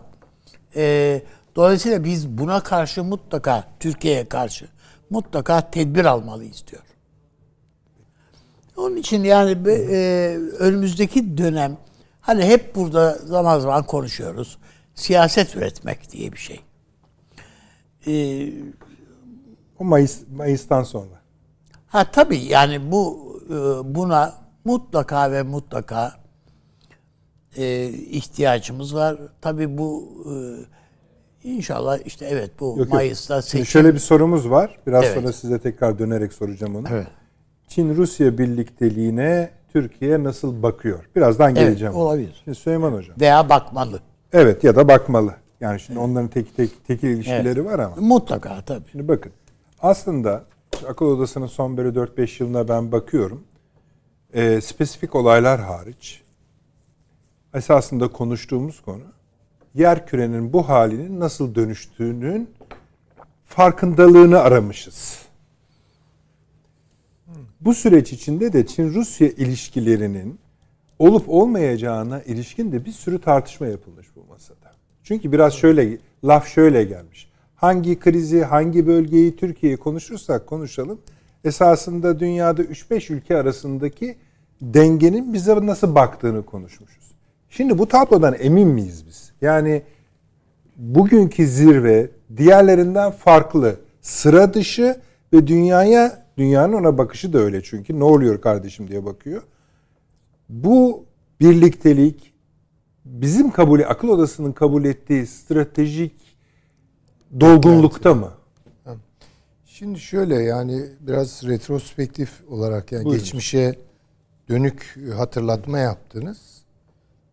Ben de tabii ne söylediğimi biliyorum burada. Mesela bunun çok zor olduğunu.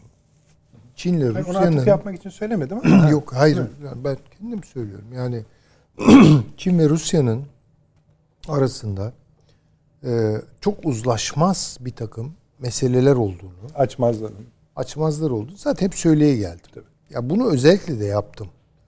Bu bir gün Rusya ile Çin anlaşamaz, asla bunların arasında anlaşma olmaz demek için değildi. Fakat o günlerde çok aşırı beklentiler... Ve her şeyi hemen böyle bir sonuca yormalar falan olduğu için eleştirel rezervimi ortaya koymak için söylüyorum. Peki şimdi o nokta mı bu? Yok o nokta değil. Geçildi tamam. O nokta. Tamam. Yani ben o hayır şu anki değil. Nokta hani tamam artık o aşamadalar noktası. Oraya geldiler. Ha peki onu bir duyalım. Tabii. Tabii. Bundan sonra daha da bu derinleşecek. Daha da gelişecek bu. Ya bunun başlamamasıydı problem. Şimdi Amerikalılar herhalde kara kara şunu düşünüyorlar. Yani ya biz bu işi başlamaz zannediyorduk ama bu işi galiba biraz da bizim yaptıklarımız sebebiyle öne çektik yani. Çünkü demin birisi ejderhayı dürtükledi yani. Dedi ya hocam yani. Şimdi iki büyük geliyor ama. Yani şimdi hesaplar bozuldu. Üstelik yanlarında da bir sürü orta küçük tabii canım, adam var yani. Başka bir şey. Yani bir büyük bir küçükle sınırlı kalmadı yani. Hayır, tehlike şurada. Bu kadar büyük bir akıl tutulması nasıl oluyor? Yani bunun konvansiyonel bir savaşla kontrol altında sürdürülebileceği, yani nükleer silahların kullanılmayacağını nasıl varsayıyorlar bu kadar kolay? Ya bu konuda nasıl böyle bir... O zaman şundan şüpheleniyorum.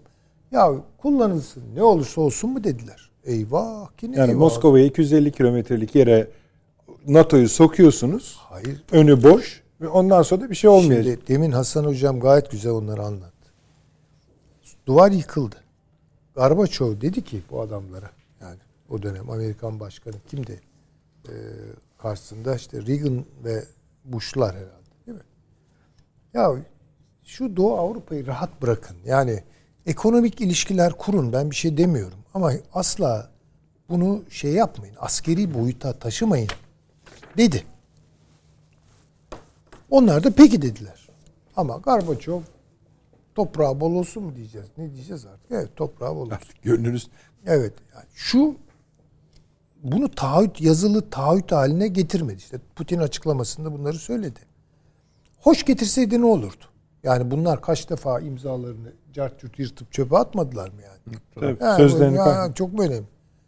Niyeti bozdular. Sürekli olarak yani içine doğru Rusya'nın genişlediler. 1, 3, 5 ama Ukrayna deyince durum biraz değişir. Yani bu Çekya'dan farklı bir durum. Yani veya Beyaz Rusya ise değişir. Çünkü kendisine bir sert çekirdek tarif etmiş. Ya bu Rusya, Beyaz Rusya ve Ukrayna.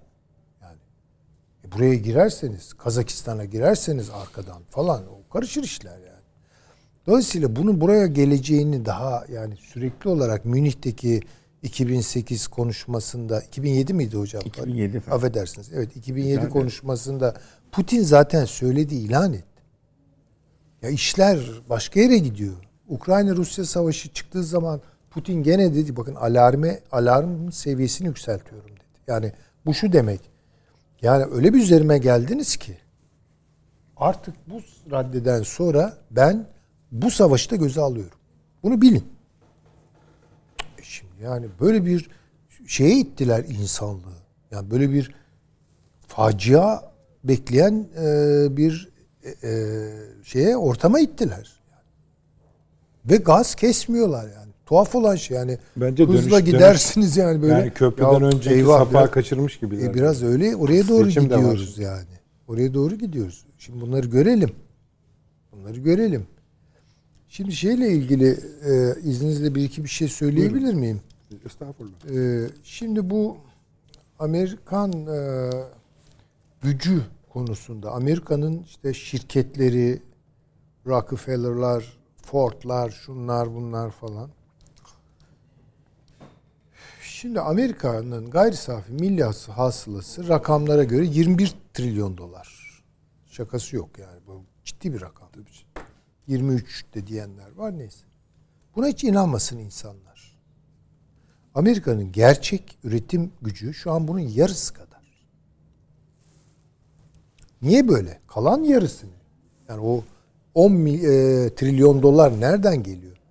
Bu 10 trilyon dolar şuradan geliyor. Basılmış paralardan geliyor. Evet. Ve bu şirketleri yüzdürüyorlar. Amerika Birleşik Devletleri'ndeki şirketlerin 1/4, bazılarına göre 2/4 zombi. Buna Silikon Vadisi'ndeki startup şirketler falan dahil. Bunlar dolar basıyor. Yani Amerika'nın öyle bir ekonomik gücü falan kalmış değil. Ha. Bakıyorsunuz işte Detroit'teki otomotiv sanayini Almanya yıktı. Evet. Japonlar elektronik sanayilerinin tekelini aldılar Amerika'dan. Şimdi bakıyorsunuz diğerleri Çin falan Silikon Vadisi'nin altını oyuyor. Şimdi bu tesadüf müdür? Silikon Vadisi'ndeki startupları destekleyen bir banka iflas ediyor. Oradaki şirket paraları ne oldu? Korkunç rakamlar var orada.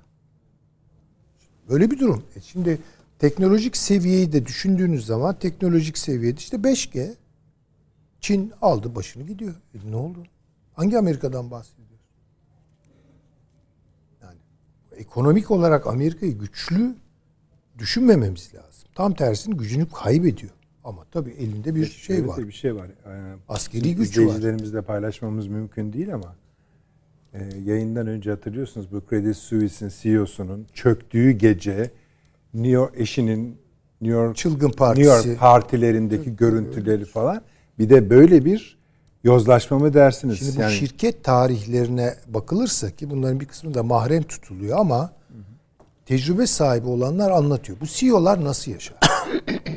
Ve bu CEO'ların hikmeti nedir?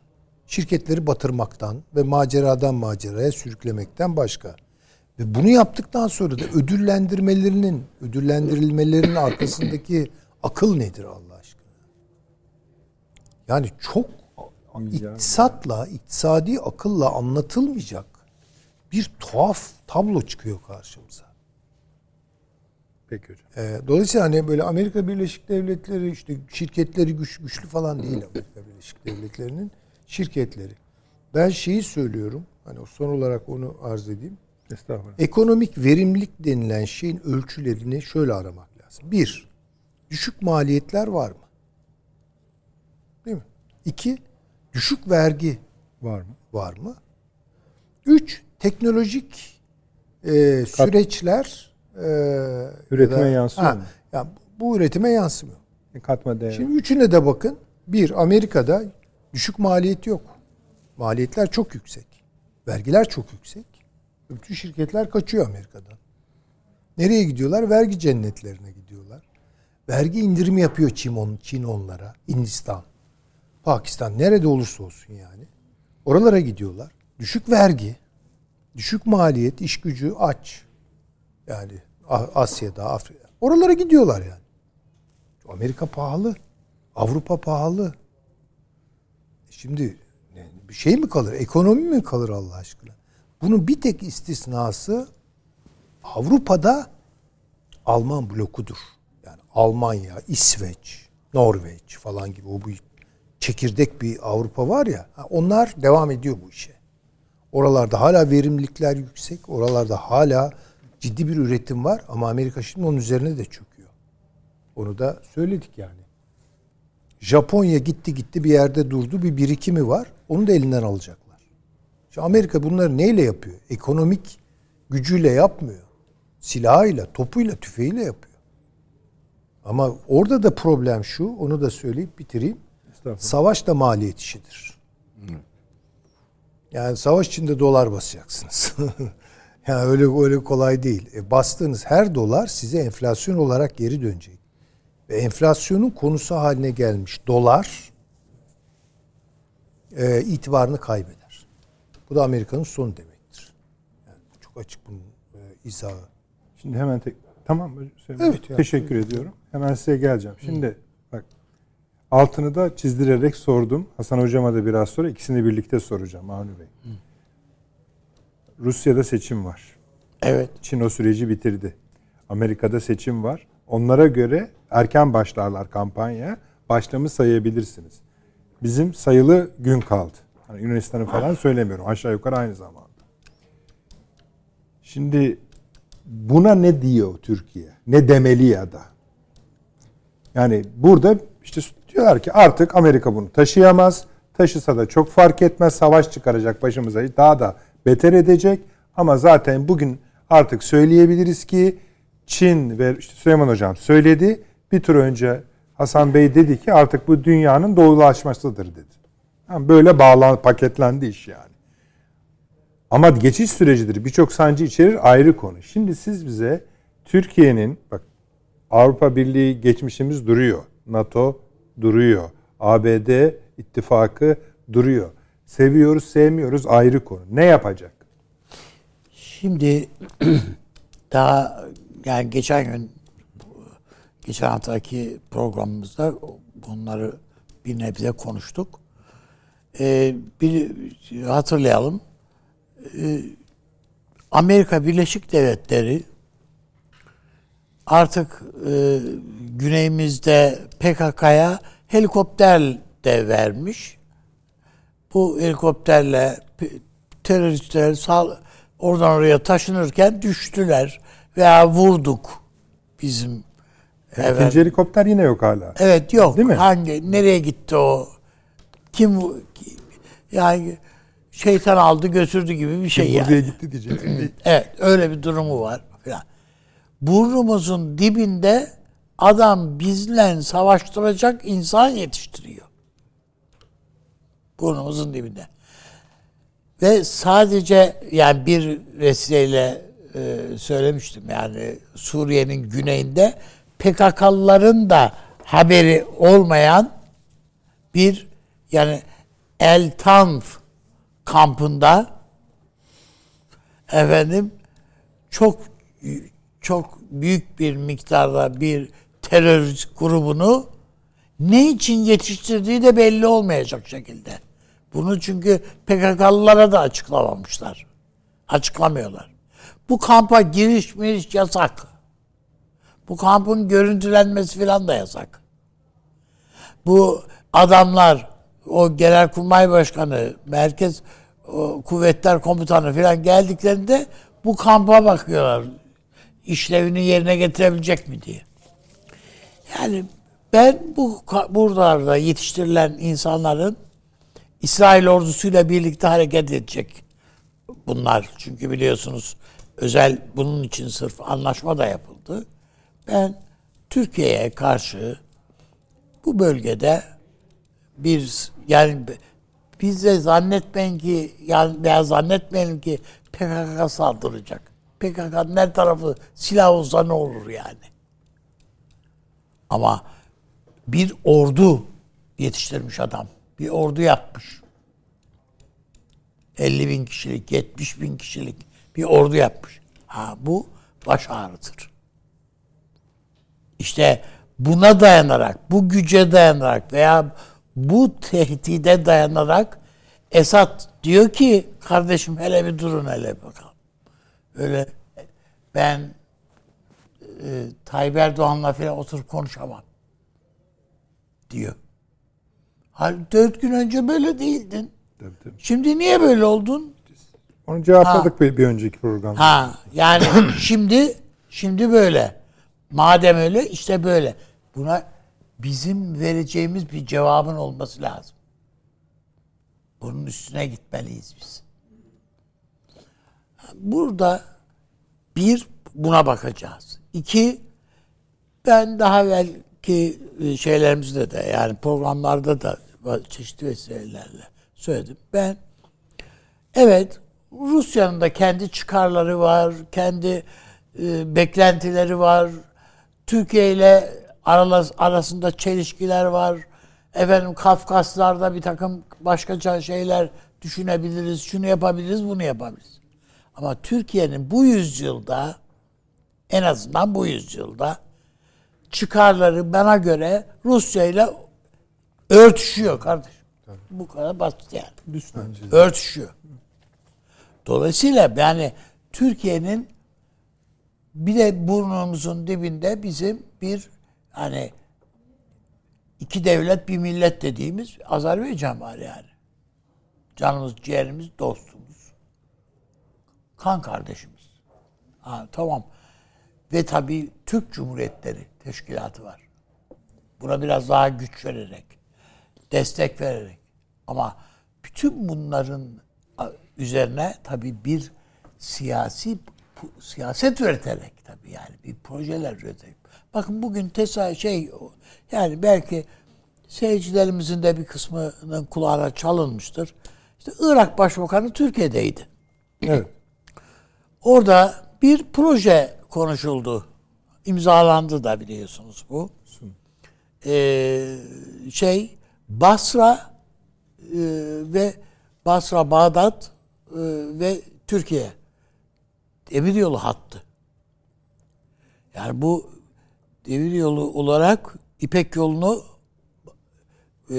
Anadolu'ya bağlayacak olan bir hat projesi.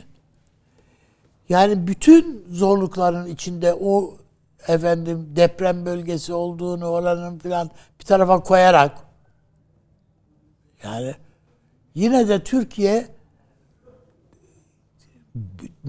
önümüzdeki dönemi için fevkalade önemli, hayati bir takım projeleri nasıl gerçekleştirebileceğinin çabası içerisinde ve gayreti içerisinde. Umalım ki bunların devamı gelebilsin. Yani Türkiye'de işte onun için seçim var. Sonuçları ne olacak? Bilmem nesi ne olacak? Şu olacak, bu olacak. Yani bu bizim seçimden sonra bu Yunanistan meselesi, Yunanlılarda yani gökten mi düştü de bu deprem oldu Türkiye'ye, yazık, anlaşalım ya bu olmasın diyecekler. Hayır. Acaba ben Yunanistan'ın siyasetinde hiçbir değişiklik olacak kanaatinde değilim. İyi çünkü de şimdi onlar da tepelerindeki şu tabloyu görüyorlar. Ha tabii görüyorlar. Rusya ile ilişkilerini hatırlatırım. Ha tabii.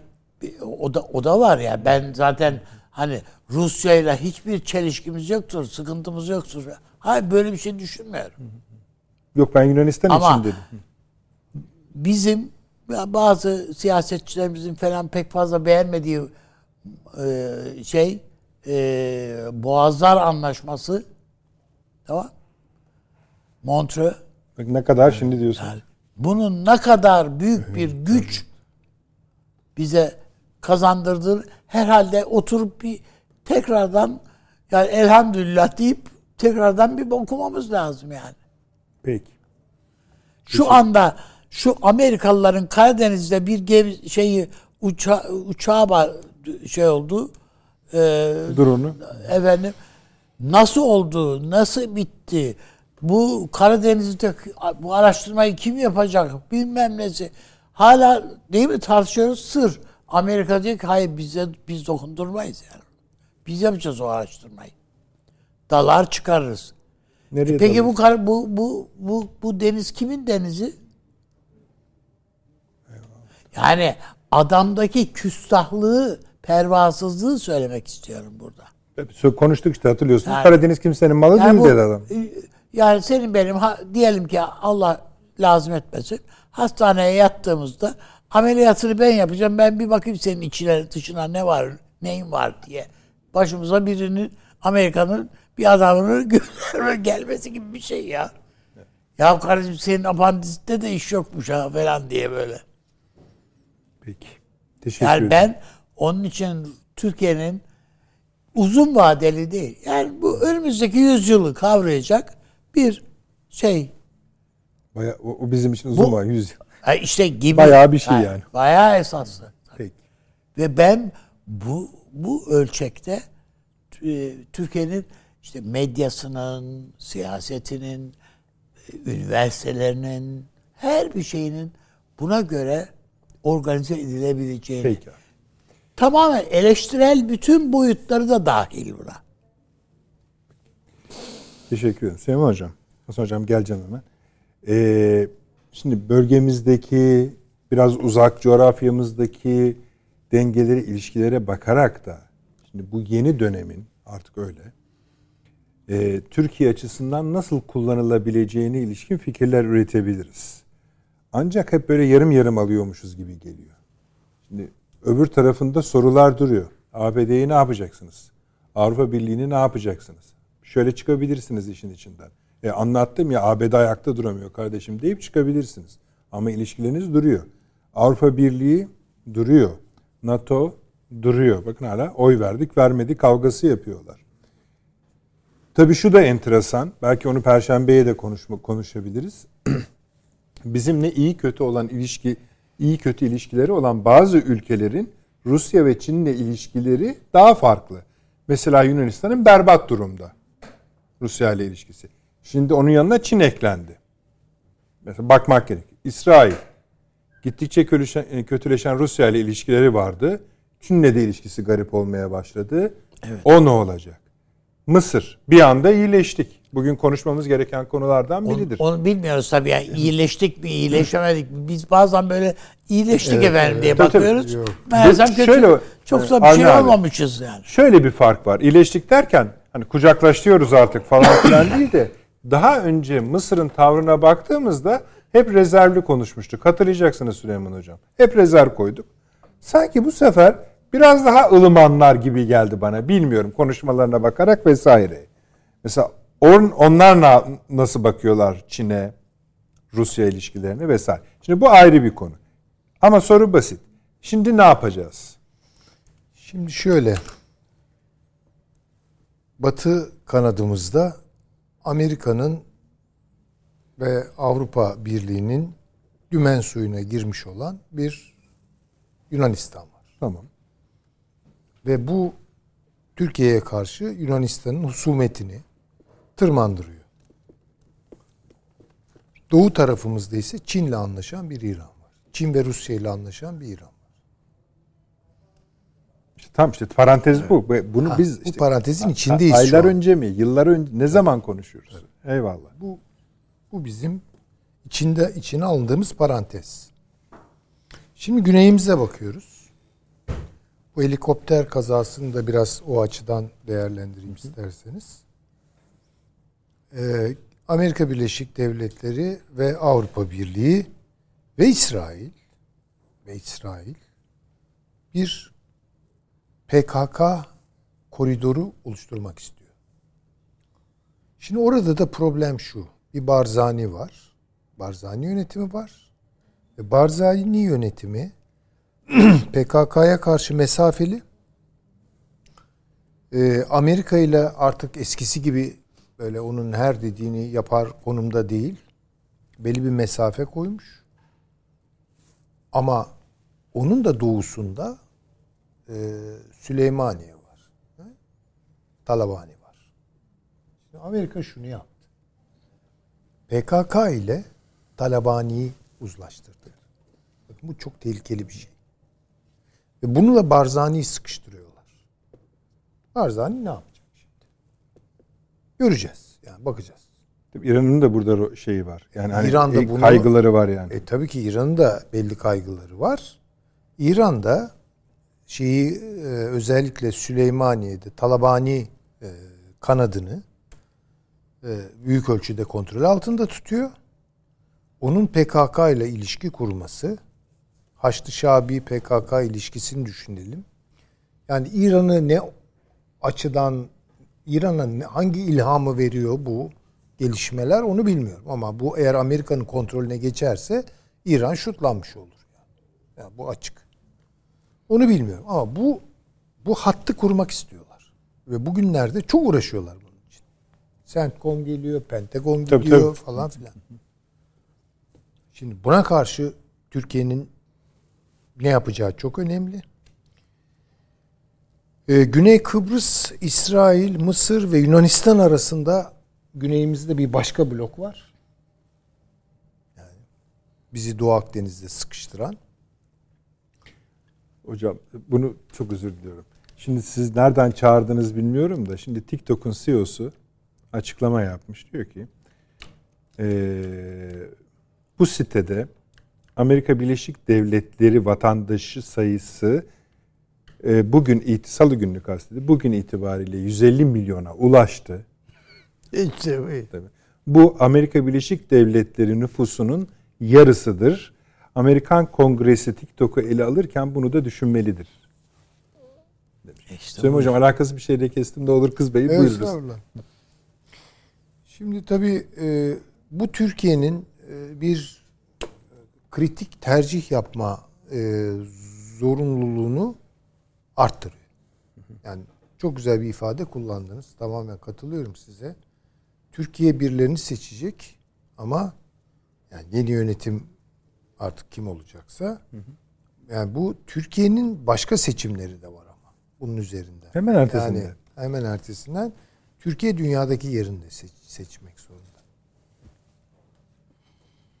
Yani dolayısıyla insanlar şu an tabii ekonomik durum vesaire başka şeylere bakıyorlar.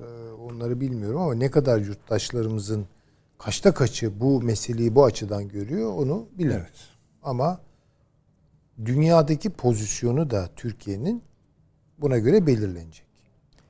Şimdi tabii burada katılıyorum ben Avni Özgürel Üstadımın tespitine. Yani Türkiye ile Rusya arasında yakın bir işbirliği olmak zorunda. Bu ne şekilde mühendisliği yapılacak, nasıl yönetilecek vesaire onları tabii ayrıca konuşabiliriz. Şimdiye kadar hani olaylar bilmiyorum. Yani evet yürüdü. İdare ettik gibi. Hı-hı. Şimdi Rusya'nın Türkiye'den temel beklentisi şu. Karadeniz'e NATO'yu sokmaması. Amerika'yı sokmaması. Evet. Bu birinci tercih. Onun için Kanal İstanbul projesinde de bunu dikkate almak zorundayız. Montreux tartışmalarındaki bence çok gereksiz ve lüzumsuzdu. Saçma sapan konuşuldu. Yani daha iyisini yaparsak tabii, niye bilmem ne edelim falan. Ne demek ya daha iyisi işte bu. Üstadım, Türkiye için şunu söyleyenler çıktı ya. Bu Türkiye'nin prangasıdır diyenler çıktı ya. Yani insafınız kurusun demek lazım. Evet. Yani. Ne prangasından bahsediyorsun? Ve bunda kimin emeği varsa Allah ondan razı olsun. Öyle bunu söylemek zorundayız. Yani Mustafa Kemal Atatürk. Mustafa Kemal Atatürk'tür bunu. Tamam işte. Saygı duyacağız. O kadar. Bu çok önemli bir şey yani bizim açımızdan. Şimdi dolayısıyla Türkiye orada bir pozisyonunu korumak zorunda. Ve bu Montreux belirleyecek biliyor musunuz? Yani şöyle bir şeyi insanlar düşünmesin. Yani NATO'dan çıksın artık Türkiye ve Rusya ile birlikte rap Çin'le kol kola İran'la böyle bir şey olmaz. Böyle bir şey olmaz. O zaman tarihsel husumetlerin ne olduğuna bakmak lazım. Ama Türkiye'nin yapacağı en rasyonel, alacağı en rasyonel pozisyon konumunu muhafaza etmek suretiyle ve Montreux başta olmak üzere bir takım uluslararası anlaşmalar, Lozan da buna dahildir. Ege meselesini ancak Lozan üzerinden kurtarabiliriz. Yani bunu da söyleyeyim yani. Çok açık bu. Beğenmeyenler beğenmeyebilir. Bunların üzerinden Türkiye hem NATO'nun içinde veya Avrupa'ya yakın, Batı'ya yakın pozisyonu hem de oradan gelen yüklemelere karşı mesafeli. Yani bir tür şey gibi. Yani neo. İşte hocam çok zor bir şey çiziyorsunuz. Çok zor. Başka yol Bakın yok. Bu soğuk savaşta Türkiye'nin bir tecrübesi vardı Rusya ile Amerika arasında. Bunu aşan bir durummuş gibi gözüküyor. Çünkü bayağı bir parantez var. Kalın bir parantez var. Ama şimdi şunu yapacak Türkiye. Bundan sonra Çin'le de konuşacak. Şimdi mesela demiryolu değil mi o? Evet. Ya bu Çin projesi çok açık. Evet. Bu Çin projesi. Anlayın. Tabii evet. Ben şimdi şeyi merak ediyorum. Arıyorum ama bulamıyorum. Çin Türkiye'deki bu depremi nasıl karşıladı? Siz bir şey geliyor mu aklınıza birinci derecede mesela Çin'in açıklamaları? Herhalde resmi açıklaması vardı. Resmi onlar hepsi açıklıyorlar. Canım. Yani ya yardım anlamında mı diyorsun? Elbette. Mesela şöyle bir açıklama çıktı mı Çin'den? Biz Türkiye'nin yanındayız. Ve Türkiye'nin ekonomisinin tamir edilmesi için Türkiye'ye kaynak aktarmaya hazırız gibi bir ifade çıktı mı? Soru işareti bakın. Niye acaba? Şimdi burada bir şey söyleyebilir miyim hocam size? Buyurun. Bu son derece doğru bir soru sizinki. Birincisi bu. İkincisi Türkiye'de bizim kurumsal yapımız, devletin kurumsal yapısında bir Çin kavga huysuzluğu var. Var tabii. Yani istemiyorlar. İstemiyorlar tabii ki. Yani istemiyorlar. Yani. Bazıları istemiyor, birileri istemiyor bunu. Ama ve bu önemli birileri. Evet ama yani Türkiye ile Çin ilişkileri nasıl kurulacak? Şimdi burada da gene ben üstadın tespitlerine katılıyorum. O işte siyaset üretmek falan diye daha anlaşılır kılma kaygısıyla söylüyor. Türkiye müesseseleri konusunda bir adeta büyük bir inkılap yapmak zorunda. Bakın ben bunu söyleyeyim. Tamam hocam doğru. Müesses bir yenilenmeye gitmek zorundayız. Üniversitelerimizi de buna göre yapılandıracağız. Evet çok doğru. Kurumlarımızı da kuruluşlarımızı da buna göre.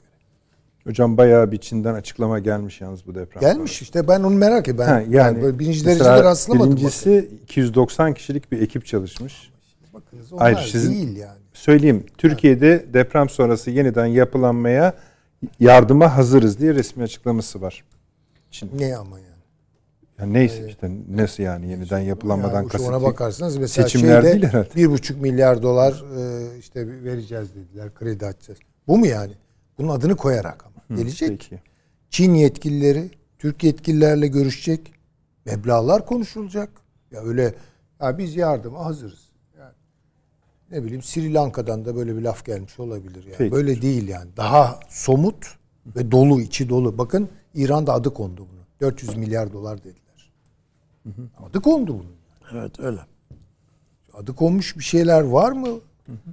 Olabilir mi? Ne kadar olabilir? Nereye kadar olabilir? Hangi şartlarda olur? Bakın bütün bunlar ayrı ayrı çalışılması lazım. Çin'i çok iyi bilen çok sayıda uzmana ihtiyacımız var. O işte siz onu telafi edin önce. Tabii ki yani. Kimsenin durumu anladığı yok çünkü. Yani Çince öğrenen Türkler mesela var bunlar. Türkiye'den gidiyor bir sürü öğrenci. Uygurlar. Bunları organize etmemiz lazım. Bu Uygur meselesini. Evet. Amerika'nın tahriklerine kapılmadan Çin'le konuşabilir. Tabii akılla. Akılla. Evet. Çünkü Amerika kullanıyor bunu. Ve Türk-Çin ilişkileri bir metre ilerleyecekse bile bu yüzden bir şey olmuyor. Hocam Orta Asya tarihimizi Çince bilmediğimiz için, Çin üniversiteleri araştırma izni vermediği için evet. Çalışamıyorsun mesela tabii, senin tabii. Akademisyenlerin gidip çalışamıyor. Şunları bir inceleyelim diyorsun. Yok kapalı orası diyor adam. Bilmem ne diyor. Yani Çin'in yakın siyasi tarihine ilişkin bile basit şeyler yok. Kitaplar, metinler yok. Yani şimdi hocalarımız bizi duyup kızmasınlar. Biz yazıyoruz. Onlar işte genellikle kamuya gelmiyorlar. İşte tamam kamuoyuna yani, gelmiyor yani. Bunları ben çalışan hani, insanlar olabilir başımız üstünde ama bakın iş ne hale geldi. Evet. Amerika çalışan kadar çıkarsa iyi olur. Valla Amerika çalışan da yok. Amerika'nın sayı olarak böyle bir takım şeyleri hani bu rahmetli Erbakan derdi ya montaj sanayi. Montaj akademilerimiz var bizim. Yani montaj usulü. Hocam sonra çok kızıyorlar. Böyle paketli ama yani ne yapayım öyle. Hayır, modelleri kuruyor Amerikalılar. Yani. Öyle. Biz onları böyle Türkiye'de gözlük yapıp toplumumuzu seyretmeye falan kalkıyoruz. Yani bu böyle bu şekilde siyaset bilimi kürsüleri, sosyoloji kürsüleri, efendim söyleyeyim uluslararası ilişkiler kürsüleri böyle olmaz yani. Bu müfredatla olmaz yani. Yani bunu açık söyleyeyim yani. Demin söylediğinize bir ekleme yapayım hocam. Bu bugün işte bu Irak Başbakanı Türkiye'ye geldi. Cumhurbaşkanımız da bunu konuşmasında söyledi. Heyette ilk defa Türkmenler var. Güzel bir şey mi? Şimdi mesela Cumhurbaşkanı da dedi ki heyette Türkmen soydaşlarımızın olması ayrıca bizi memnun etti dedi. Peki. Yani bunlar doğru şeyler, güzel şeyler. O dengeyi koruyabilirsek ne hala. Peki. Hasan Hocam bol bol ve uzun rahat analiz yapabileceğiniz kadar bir süre vereceğim. Çünkü zaten konu karmaşık bir konu. Farkındayım. O işlerden nasıl çıkacağız ben de çok merak ediyorum ama tablo bu. Efendim kısa bir aramız var. Son reklamımız. Rahat rahat konuşacağız sonra hemen geliyoruz. Evet efendim döndük. Akıl Odası devam ediyor. Şimdi söz Hasan hocamızda büyük soğuk savaş tecrübeleri olan birisi. Hasan hocamız ama şimdi başka bir tablo var artık. Evet. Bu biraz bizi kötü tercihler yaparsak darlayacak bir konu gibi. Hem Avni Bey hem de Süleyman Bey, Rusya ile ilişkilerin buraya kadar bir şekilde idare edildiğini ama bundan sonra da biraz daha orayla ama Çin'i biraz daha dışarı bırakan bir konuşma yaptılar. Öyledir değildir bilmiyoruz ama Rusya Çin'i dışarıda bırakmıyor. Şu an kendi durumuyla da ilgisi var. Ne olur unutmayın da analiz yaparken bizim bu Batı'nın bütün müktesebatıyla derin bir ilişkimiz var. Yani bu az buz bir şey değildi yani. Ya değildi demeyeyim, değil hala. Şimdi derste şunu sordum. Türkiye'nin Yunanistan'la ilgili güvenlik kaygıları var. Değişik alanlarda. Şimdi bir politika oluşturmak için Yunanistan'ın bizimle ne gibi güvenlik kaygıları olduğu konusunda bir makale, bir analiz okudunuz mu dedim. Yani çünkü siz kendinizi güvenlikli hale getirdiğiniz zaman karşı taraf da sizden tehdit algılamaya başlıyor. Dediler hayır öyle bir şey okumadık. Devamlı biz kendi haklı olduğumuzu okuduk. İşte şu var, şu var, şu var, şu var. Öbür taraf olayı nasıl algılıyor kısmı bizim şeyde yok. Süleyman Hoca'nın dediği gibi eğitim şeyimizde yok. Uluslararası ilişkilerin yeniden etmesi lazım. Şimdi burada şunu soruyorum ben. Rusya ve Çin açısından Türkiye'nin jeopolitik açıdan önemi nedir? Bu konumda kalması onların lehine bir olay mıdır? Güzel. Yoksa başka bir yapılanma Rusya ve Çin'in daha hoşuna gider mi? Güzel. Bu bir boyut. İkinci boyut da Batı açısından gelişen bu dünya düzenindeki Türkiye tam ortasında kalıyor. Bunu daha evvelki şeylerde de konuşmuştuk. Otokratik bir Batı görüşüne göre kapitalist Asya yapısıyla kendisine demokratik olduğunu söyleyen gene kapitalist ama bir başka yapının ortasında Türkiye. Eskiden sosyalist yapıyla kapitalist yapı arasındayken şimdi gene böyle bir yapı. Acaba o kapitalist yapı bu yeni gelişen doğulaşma yapısı içinde Türkiye'nin kendi yanında kalmasını ve bu yapının değişmeden kalmasını kendi güvenliği ve jeopolitik açısından önemli mi görüyor? İşte politikamızı bunun üzerine oturtmamız lazım. Yani eğer Rusya ve Çin diyorsa ki Türkiye böyle kalmalıdır, Karadeniz, Kafkaslar ve Balkanlardaki denge Türkiye sayesinde korunuyor. Bu da bir yapı eklenmesi, çıkartılması bizim için sorunlara sebep olabilir. Amerika bunun tersine düşünüyorsa, bunlar doğuya çok yakınlaşıyor, oradan bir takım gelişmeleri istiyorlar.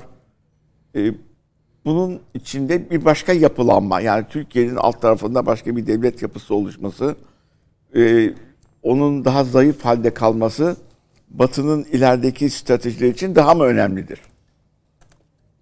Maalesef bu anlatımlardan Batı'da böyle bir görünüm de olduğunu görüyoruz. Ama öbür tarafta Amerika'nın bir de Türk kartı var. Yani bu Türk genişi gelişiyor, gelişmeler oluyor. Amerika'nın Kazakistan'ı tavlayarak, Kazakistan çünkü bazı reaksiyonları falan da var. İşte Türkmenistan konusunda hocalarımız bahsetti. Oradaki gelişmeler var ve Asya'da destabilize hareketlerine giriyor. Şimdi NATO içinde kalan Türkiye'nin bu destabilize hareketleri içinde Türk genişini geliştirmesi, ortak bir dil, ortak bir para ekonomik yapı oluşturması, Çin'in ve Rusya'nın ileriki güvenlik boyutu içindeki yapısını sarsacak bir olay mıdır? O yüzden bir başka etnik yapı içinde var olup da Türkiye'nin daha zayıf olması ve bu Türk keneş yapısının çok güçlenmemesi onların lehine midir? Bunların cevabını, bunların istihbaratı lazım bana. Ona göre karar vereceğim. Yoksa gerçekten para ve teknoloji vererek Türkiye'yi güçlendirecek bir yapı mıdır?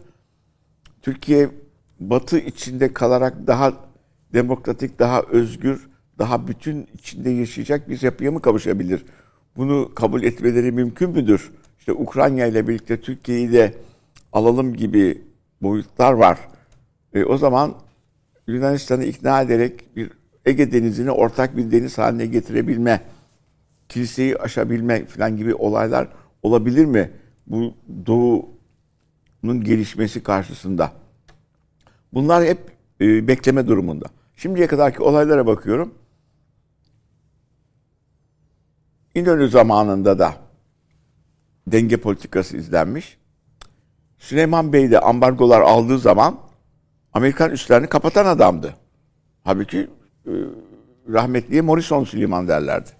Yani Amerika'ya yakın olduğu falan gibi o zamanki siyasal dedikodu sistemleri içinde. Ama Türkiye'nin çıkarını gördüğünde tehditli ve Ruslar geldi, Seydişehir tesislerini yaptı, bilmem ne yaptı, teknolojileri geliştirdi falan filan. Demek ki durumundan emin olmadığı müddetçe Türkiye, şimdi sayın bugünkü hükümetimizde aynı dengeyi götürüyor. Çünkü bu söylemlerden emin değil. Yani iki tarafın ne tarafın daha çok bizi sağlam şekilde istediğinden emin değil. Çünkü PKK konusunda Rusya'da var, Amerika'da var. Hatta Çin'den de biz çok emin. Yani ne diyecek, yani ağzından ne çıkacak, bakacağız. Rusya'da da var filan. Ve Çin'deki yapıya bakıyorsunuz. Çünkü mesela Çin'deki Türkler hakkında bir şey söyledik. Adam Kürt diye şey dedi. Hani oradaki Kürtler filan demeye başladı. Evet. Şimdi o zaman bu karmaşık yapının bir gelişmesini beklemek lazım. Bir, Amerika'daki seçimler ne oluyor? Ha, o seçimlerde çünkü Trump'ın konuşması, DeSantis'in konuşmaları yavaş yavaş Çin'in ine sürdüğü barış sürecinin kabulüne doğru gidilecek gibi. Yani Donbas bölgesi Rusya'nın elinde kalsın, Kırım'la birlikte. Ukrayna Avrupa Birliği'ne girsin. Buna çok fazla dokunmayalım. Türkiye'yi de Avrupa Birliği'ne alırsak zaten İsveç ve Finlandiya ile birlikte burayı tıkamış oluruz. Ondan sonra Asya Pasifik'te dengeler, ekonomik dengeler, karşılıklı uğraşmalar falan filan uğraşırız. Boyutuna mı gelecek? Çünkü şu andaki Biden hükümeti kendisini ispat etme çabaları içinde. Yani Trump'tan, cumhuriyetçilerden daha iyi olduklarını, daha iyi yönetebildiklerini ispat etmek durumunda. O yüzden bugünkü gelişme boyutunda mesela biz tamamen seçimi kazanırsak Batı'nın yanında olacağız. NATO ve Amerika ile ilişkiler devam edecek. Ya hayır, bu bizim kaybımıza neden oluyor. Rus ve Çin ve yeni gelişen doğudaki yerimizdeki biraz daha gelişmeler olursa almalıyız. Oradan yardım sözlemi tehlikeli. Bu söylem olmadan sürekli değişen bir yapı içinde oynak bir tutumda kalmanın kendime göre. Tabii, gayet tabii canım. Daha faydalı olduğunu düşünüyorum. Hep bu işler biraz şu sıralar el yordamıyla gidiyor, evet, zaten. Çünkü Türkiye'de bir seçime doğru gidiyor. Bakalım ondan sonra ne olacak? Hatta söyleyeyim, hani mesela muhalefete ait dış politika ağızlarının Batı'ya yönelik şimdiden yaptığı bazı konuşmalar bizatihi oraya yakın basın yayın organları tarafından da eleştiriliyor. Hani nereye konuşuyorsunuz kardeşim, Batı mı kaldı diye o kadar ağır ifadeler. Tabii yani, hı-hı, çok dikkatli, çok temkinli, çok dengeli. Değil onun yani, yerine teknoloji transferi olur. Bize Rusya'ya bizim bir NATO üyesi olduğumuzu hatırlatacağız eğer iktidara gelirsek. Söyleyelim. Cumhuriyet Gazetesi'nin birden çok yazarı tarafından eleştirildi mesela, evet, o konuşma. Çünkü olayın nereye gideceği, şimdi demin hepimizin anlattığı bugünkü yaptığımız konuşmalarda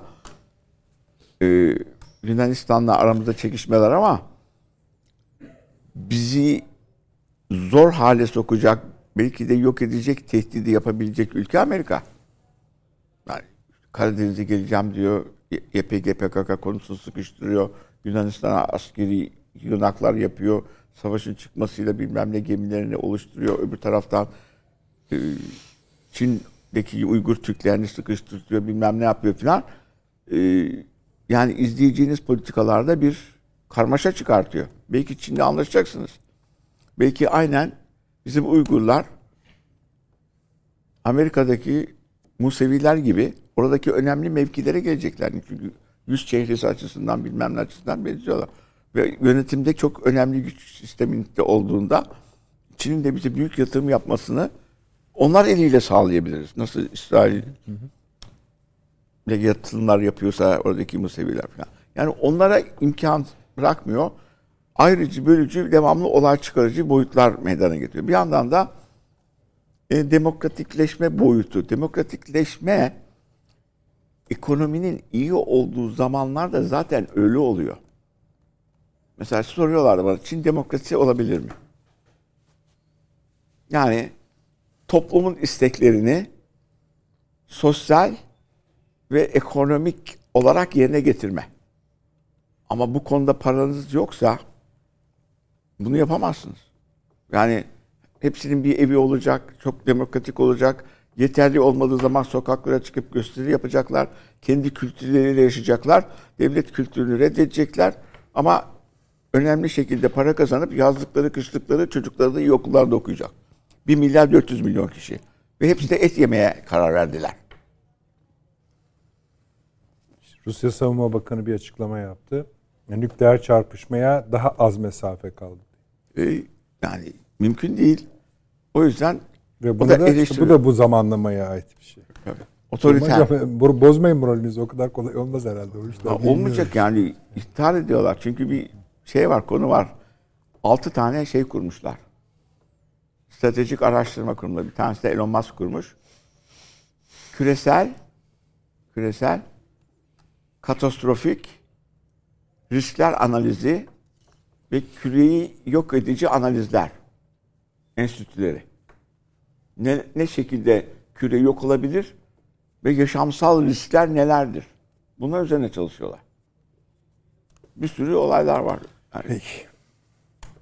O yüzden şu andaki durum bu muhafaza etmenin daha önemli olduğunu düşünüyorum. Biraz stabil kalalım diyoruz. İstikrarı bu. Avni abi çok teşekkür ediyorum. Biz de teşekkür ediyoruz. Konu evet. Biraz herkesi darlayacak, bizi de darlayacak. Hani biz şu anda başka şeylere konsantreyiz ama. Evet.